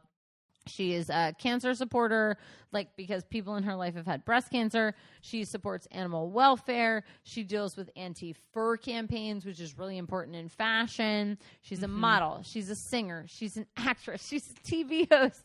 She has a net worth of $50 million. She's widely considered one of the world's first supermodels and is globally recognized as a businesswoman. She isn't ageless, though. People say Twiggy is the right age, whatever age she is, which is why she's so important. She's grown with age. I agree. So, most people in Great Britain say it's the Queen, the Union Jack, the Beatles, and Twiggy. Damn. Damn. That's pretty cool. And that's the story of Twiggy. I'm gonna be Hornby. honest. It it was so much more involved than I thought. Like I Me too. I thought that she was a model forever, and to find out that she was only a model for four years, years. literally was like the '60s are over, so I'm over. I don't want to do this anymore. And she reinvented And herself. making that decision for and by herself, I think, is so incredible. She's an amazing woman, and I, I just. So I didn't even know she existed because I'm young until America's Next Top Model. Yeah, And then the way Tyra Banks introduced her every single week, I was like, oh, like I need to learn about this person because she literally would say every week, the icon, the the first supermodel to ever exist, yeah. Twiggy, like mm-hmm. learn from her. She was like Tyra Banks, I think, even though that show has like it's insane shit, I think Tyra really was trying to do something positive. I, I, I do. Th- I think so too. Like there were like as many missteps as she had. There were times where she did try and like make broader social statements. Well, you know, I- and like I, I, one of my favorite things that I loved is so there was that picture of her where she's walking down the beach and her thighs are just huge. And like she like came on and showed that picture and then stood next to the picture and was like, "Yeah, this is how I look. yeah. This is how the picture looks." But guess what? When you're a brand new model, they're not going to airbrush that out. Mm-hmm. They'll airbrush that out for me. They're not going to Yeah. do that for you. I'm fucking Tyra Banks. Yeah. And I thought that was such a great way to be like, once you've made a name for yourself, things change. Yeah. And like I'm going to be honest, I also loved her talk show. She had a talk show forever. And I great. I always talk about this one specific episode where she really wanted to help women overcome their fears. And uh, I think it's a noble effort, but she is also not a trained psychologist, so she did not do it in the best way. Like one woman was afraid of birds, so she had trained hawks uh, attack her in a Target parking lot. Hate that. Hate that. And then one woman was afraid of pennies, so she had her fish Lick through. pennies. No, she had her. kidding. She put like a Rolex at the bottom of a fish tank full of pennies. A Rolex. So I'm saying this in the fact that like I do think that Tyra Banks has really good intentions, Hmm. but I think she is. Uh, I think it ex- expands on the fact that she is just a mere mor- mortal, like the well, rest. of I think that um I think that producers exploit her fame. yeah, And I think that's what pe- happens to a lot of women and men who are very surface level famous because Tyra Banks, it's not that she's not talented. She's absurdly talented. When Yeah. we say that models just stand there and take pictures, that is not the case. You can't just be pretty. You can't just be photogenic. It's a real fucking job. People pin clothes on Yeah. you. They like drive you crazy. They like do shit to you. And that was explained in America's Next Top Model. Like I didn't know that like there was all this stuff behind the scenes at photo shoots that like they're getting like makeup caked on them, their hair being twisted in these crazy things every day. They're being suspended in the air sometimes. Like like, it is a "Hey, job. Fall off this thing. Hold the apple. Fall Yeah. off it. Hold the apple. Fall off it. You know what I'm talking about? I love that season so much. It's yes, such a good the season. fairy tale. I'm so photo very shoot. glad you know exactly. what I I'm talking- know Full off it? exactly what you're Hold the talking apple. about. I think we could Because- stage. I, w- what we should do. I know. I even know who won that season because it was Danielle who it, Danielle. was Snow White. You're right. What we should do is recreate every one of those fast and Shoes. Stop. That would be so fun. How fun would that be? If you want us to recreate every fashion shoot, sign up on Patreon.com. Stop. Okay, I- but we now might, we might do it. Okay. we need to talk about these two women in a little segment we like to call "Just the Two of Us." Okay, so I think I mean it, it's interesting because they kind of both had pretty good normal childhoods. They did, and then I thought that early girl job was really important. Like, yes, I'm gonna run an elevator. I'm gonna sweep up hair in a hair salon. Well, because it gave them work ethic. Like, I don't think either of these girls went into life thinking that things should be handed to me.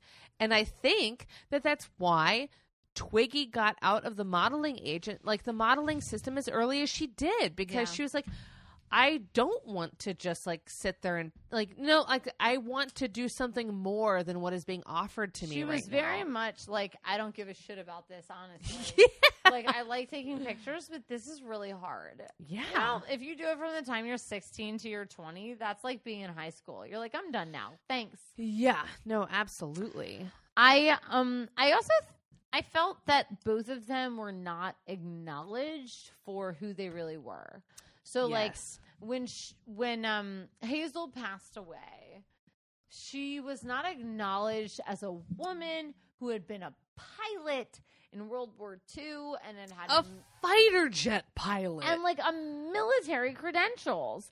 And then I think the same is true of Twiggy, where it's like, oh, Twiggy was a model. And it's like, actually, no, she wasn't. She was a model for four years, but she was also has Tonys. She also has Golden Globes. She is also an actress on television and on stage, and she has albums, multiple albums. So Yeah. it's like, why are we stuck to the four years of this woman's life when she's so much more? Well, and I feel like that's the thing with both of them. Their careers were minimalized. You know, Yeah. it was like if you were to look at the, you know, stats of Hazel, it'd be like she just delivered things. Mm. She was a she worked at a desk and then she delivered things. If you looked at it on paper, and it's like actually she was so much more than Right. that. And if you looked at, you know, to be like, okay, she was a model and that was it. It's kind of like how in the last episode we talked about the word just. It was like Hazel was just a delivery girl. Twiggy was just a model. And like the just is hiding all of the hard work that went into these two women's careers because these two women never stopped working. Like no, the whole time they were on. they were on, they were working, and whether it was they were working towards something that people knew them for was regardless. They both had such a strong work ethic that I think is incredible. And they were both really ahead of their time. I mean, Hazel is flying and being a pilot when there are not that many female pilots, let alone Asian female pilots. And then, but, and then you have Twiggy, who is literally ushering in a new style of fashion and model. And I just feel like they're ahead of their time, but almost like reluctantly ahead of their time. Well, like Twiggy, I think didn't want to embrace it as much as Hazel did. Like Hazel was like, I wanted to be like the first, like like Chinese girls around me weren't doing this, and I wanted to do it. Well, and I think that the the interesting thing about Twiggy is she did it, and then everyone wanted to be her. Yeah, they're like, "You're the first, and now we want to look like you." yeah. But she was at a point where she didn't think that people like that looked like her were beautiful. yeah, Because exactly. She had because- never seen it before. And Yeah. the same thing happened with Hazel. I have never seen this before. Uh-huh. And I'm going to do it. And she did it with so much bravery. And Twiggy, she may have lacked in bravery there, but she did not lack in commitment because Yeah. she just fucking went for it. Which, I mean, is a form of bravery when you are feeling self-conscious. brave, so when you brave. are feeling self-conscious about a thing and still go forward with doing it i think that's the most brave thing because you're literally like i don't believe that these people are telling me that i'm beautiful uh, like but i'm gonna go do it anyways. And then and then I- you literally have hazel doing flips in the air in her airplane and flying fighter jets. Like I think we have to redefine what we think of as bravery because I think both of these women are brave, but in like very different ways. And I also think we have to redefine what women's work means or like what Mm. work means in general. Like Mhm. Twiggy is literally somewhere on this planet alive right now while we're talking about this and she is an amazing woman. yeah, And like we don't need to talk about her as a has been. And No. the same thing is true as of Hazel. Like Hazel died. yeah, But she should not have died. Somebody did not follow through on the protocols of their job. yeah. And that's not Hazel's fault. No, it's not. Someone told her to pull up, and she did what she and she did that because she was like, "That's my job to listen to the fucking tower." You do what you're I- supposed to do. It, because if she hadn't listened to air traffic control and didn't pull up and something bad happened, then we'd be like, she was an irresponsible pilot. But she wasn't. I literally I had a fight with a kid this week at school. A fight, which I mean a disagreement. because he's in the ROTC and I asked him to do something during class and he didn't do it. And I said, Aren't you in the ROTC? And he said, Not right now. And Oh. I said, Doesn't matter when. Like, if you're on the ROTC, like your entire job is to listen to commands. And like, I am not a commanding teacher. I'll be like, Take out your pencil. like, right. he like full on just wouldn't listen and it's like well if you can't listen to me what's to say that is Yeah. it because i'm not in uniform Right. like yeah. what is the exact thing that is making you listen to commands because at that point you will die Yeah. You will die Right. It's like, when does this stop for you? right Like, is it because you're literally not like clocked into that hour? Because that was another thing about these women. I feel like even if they weren't literally like clocked into their hours of being pilot, being model, being actress, whatever, they were still being like ambassadors for the thing. And like, I feel like that is a part of a lot of livelihoods is Right. like being an ambassador for the thing. It's like, you know, like that kid you're talking about. It's like, you're an ROTC. Like, this is something you need to learn to expand on. Like, it's not it's not today it's every day it's all the time. Like, and like, I feel like Twiggy and Hazel expanded on their careers. It's also like part of their personalities and their livelihoods. And like, not that your job has to be your personality, but like, it's part of you it is, it's a big part of your life. And, and both of these women were like i saw it and i wanted to do it yes, which I is so interesting just because these pivotal moments. how can you see something and be like, oh, that's it. That's me. I got it. I'm here. And also, the world can accept that. And they did for these women. Like, they weren't perfect and they didn't mm. get everything they needed or wanted, but they were like, that's what I want to do. And they did it. Right. I mean, they even went past their career that was offered to them. Like, I was thinking about, like, Twiggy being in the movies and Hazel flying fighter jets. It was like these were things that were presented and it was like the kind of next step. And Yeah. for Twiggy, like, you know, like I felt like this could have expanded her into like a person we think of like Katherine Hepburn, like Right. an all time movie star. But it kind of didn't. Like we don't even know that she was in movies. I didn't know that she I was didn't in know movies. either. I didn't know either. And with Hazel, she was like, "Yeah, I'm learning this new skill. I'm gonna fly fighter jets." But it was a weird thing that should have expanded their career, but kind of halted them, and for both reasons outside of their control. I mean, for Hazel, the program shut down, and I kind of think of that with um with Twinkie, and that like the '60s eventually shut down. Like People were done. they were done with it. They're like, like in the 80s, we need only Michael Jackson. right? That's all. That's it. That's it. That's all we need. Yeah. But the difference is here. Maybe a little Paula. Paula Abdul, another icon. Give me that cat. Um, she's unbelievable. What a lunatic.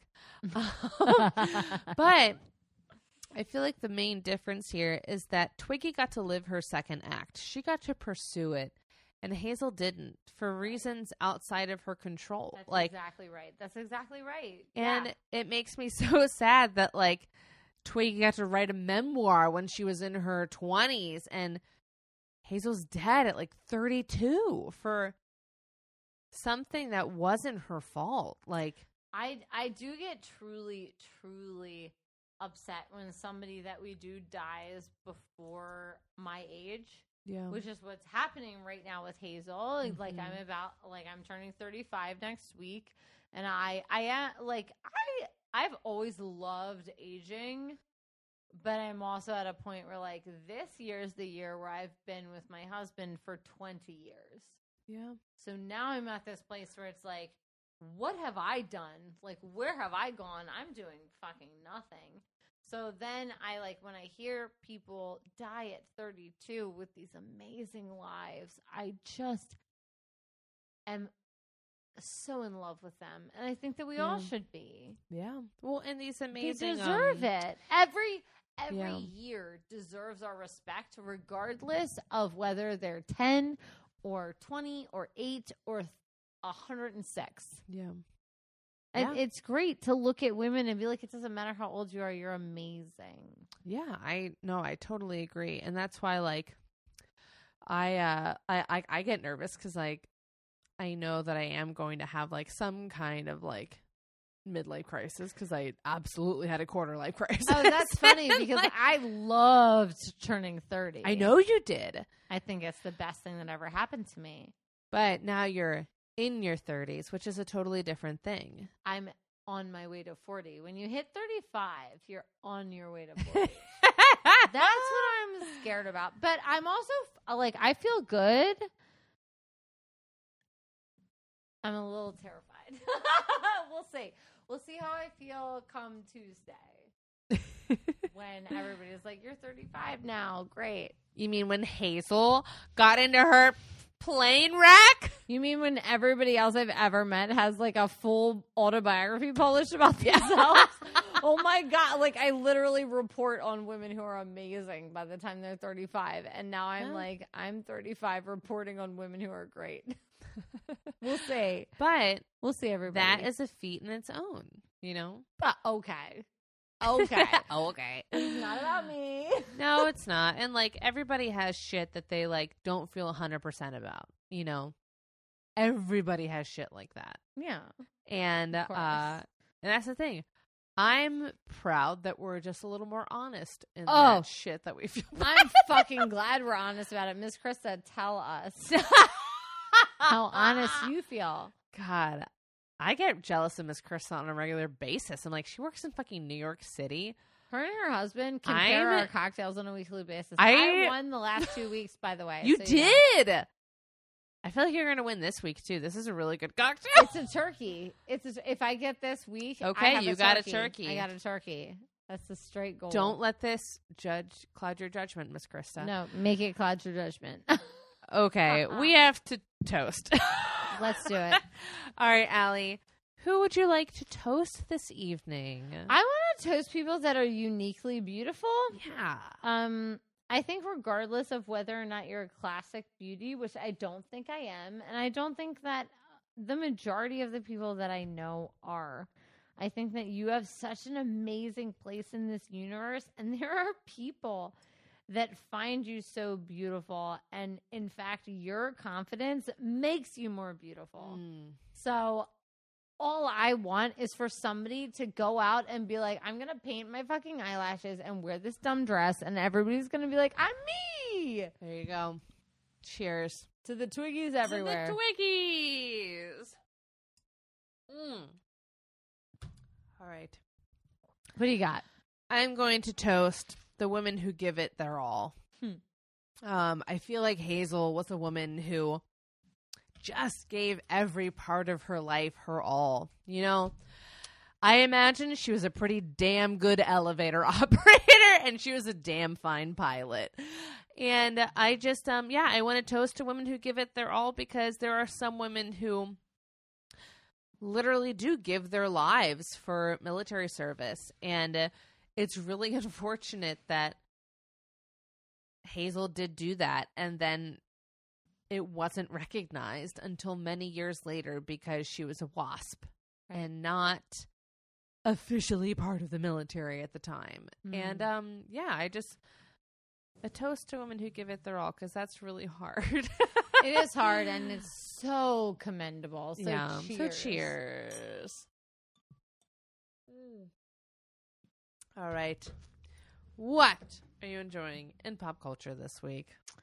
So in pop culture, A, Taylor Swift obviously put out the Red album. That's true. That did happen. And now we all have Red Taylor's version, which I obviously listened to while I was running, and it was great to just hear her re sing these amazing songs because I just I can't imagine going back into my 20s, 15s, you know, 30s and being like, I'm going to redo what I did just so I can own it. And it's so beautiful. So that.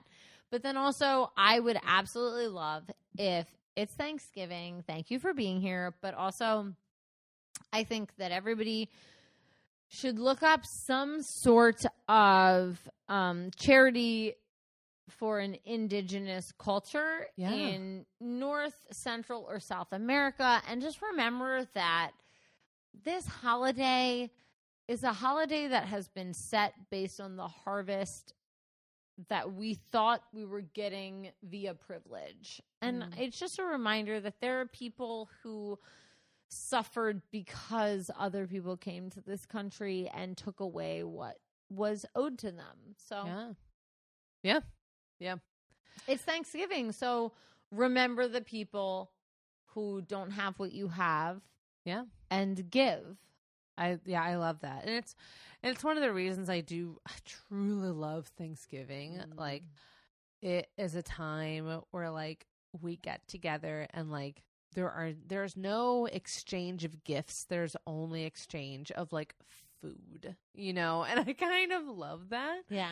Um but it is also like oddly indicative of like this relationship between like me like we came here and like took these people's food and gave them like disease. Well, it's also Um, the reason I adore my birthday being right in the middle. Yeah. I find it to be so fun because I don't like presents. Mm. Like I'm not my love language is not gifts. yeah. Um so I love being right in the center where it's like people are uncomfortable about do I give you candy or a Christmas present? So like what do I do? Is it hmm. Halloween? Is it Christmas? You are literally right in the middle of like, do I give you a Halloween present, a Thanksgiving present, or a Christmas Should present? I bake you a pie? do you want mincemeat pumpkin or Mint. peppermint? Do you want pepper? Do you want peppermint hot chocolate? Because I'll give it to you. Um, No. I wanted to have delicious peppermint hot chocolate with your daughters the other day, Bitch. and they wanted frozen yogurt. They're, so they're whores. Send them home. Okay. I was. I'm not gonna lie. I was a little disappointed because I wanted. They'll never know. I hope Don't- they're not just- listening. Just But yeah, they might be. Just take I was like, you need to. I was so in the mood for something warm, and they're like frozen yogurt, and I was oh, like, yeah. terrible, terrible girls. And I think I literally said to them, "I'll buy you whatever you want because I'm that aunt," and uh, and I did. So, anyways, uh, be that aunt. okay, be that aunt. Okay. All right. We love you. You're the best. Oh wait, I didn't. I didn't say my Oh, thing. Shit. Say your thing. What do you have? To, what's your thing? Uh, my thing is Aimee Mann's album, Queens of the Summer Hotel. It's a pretty good album. I really like it. Aimee Mann is a good artist. Um, so go listen to it. And that's pretty much it. Okay. I'm not like overly invested in it, but I do really like it. And it has a cool name, cool thing, and it has a song about Sylvia Plath. Perfect. So and she's go listen great. to it. Love Aimee Mann. Oh All right. God. You know where to find us. Find us everywhere. We're Do us everywhere. We're the greatest. You're the greatest. We love you. We have all these new patrons. Monica, thank you. Oh, love people we care you. This episode is thank you. dedicated to you. Monica. I'm sending you stickers. I bought stickers. I did. I bought new stickers. I'll show them to you when we're outside. I probably should have done something for patron No, no, when I was that's not your thing. doing things. I need to do something. Oh, Okay. shush, go away. But we love you. Uh, don't forget to rate and review us. Um, you know, we haven't had a review in a while, so if you can, just drop us off a cute, a few us. cute words, and we love you and thank you, and we hope you have a wonderful Thanksgiving, or thanks for taking, and we love you. And just don't forget that well-behaved women. Keep all their recipes in a box. They do, and they also never make mincemeat pie, and they never make history. Goodbye. Goodbye.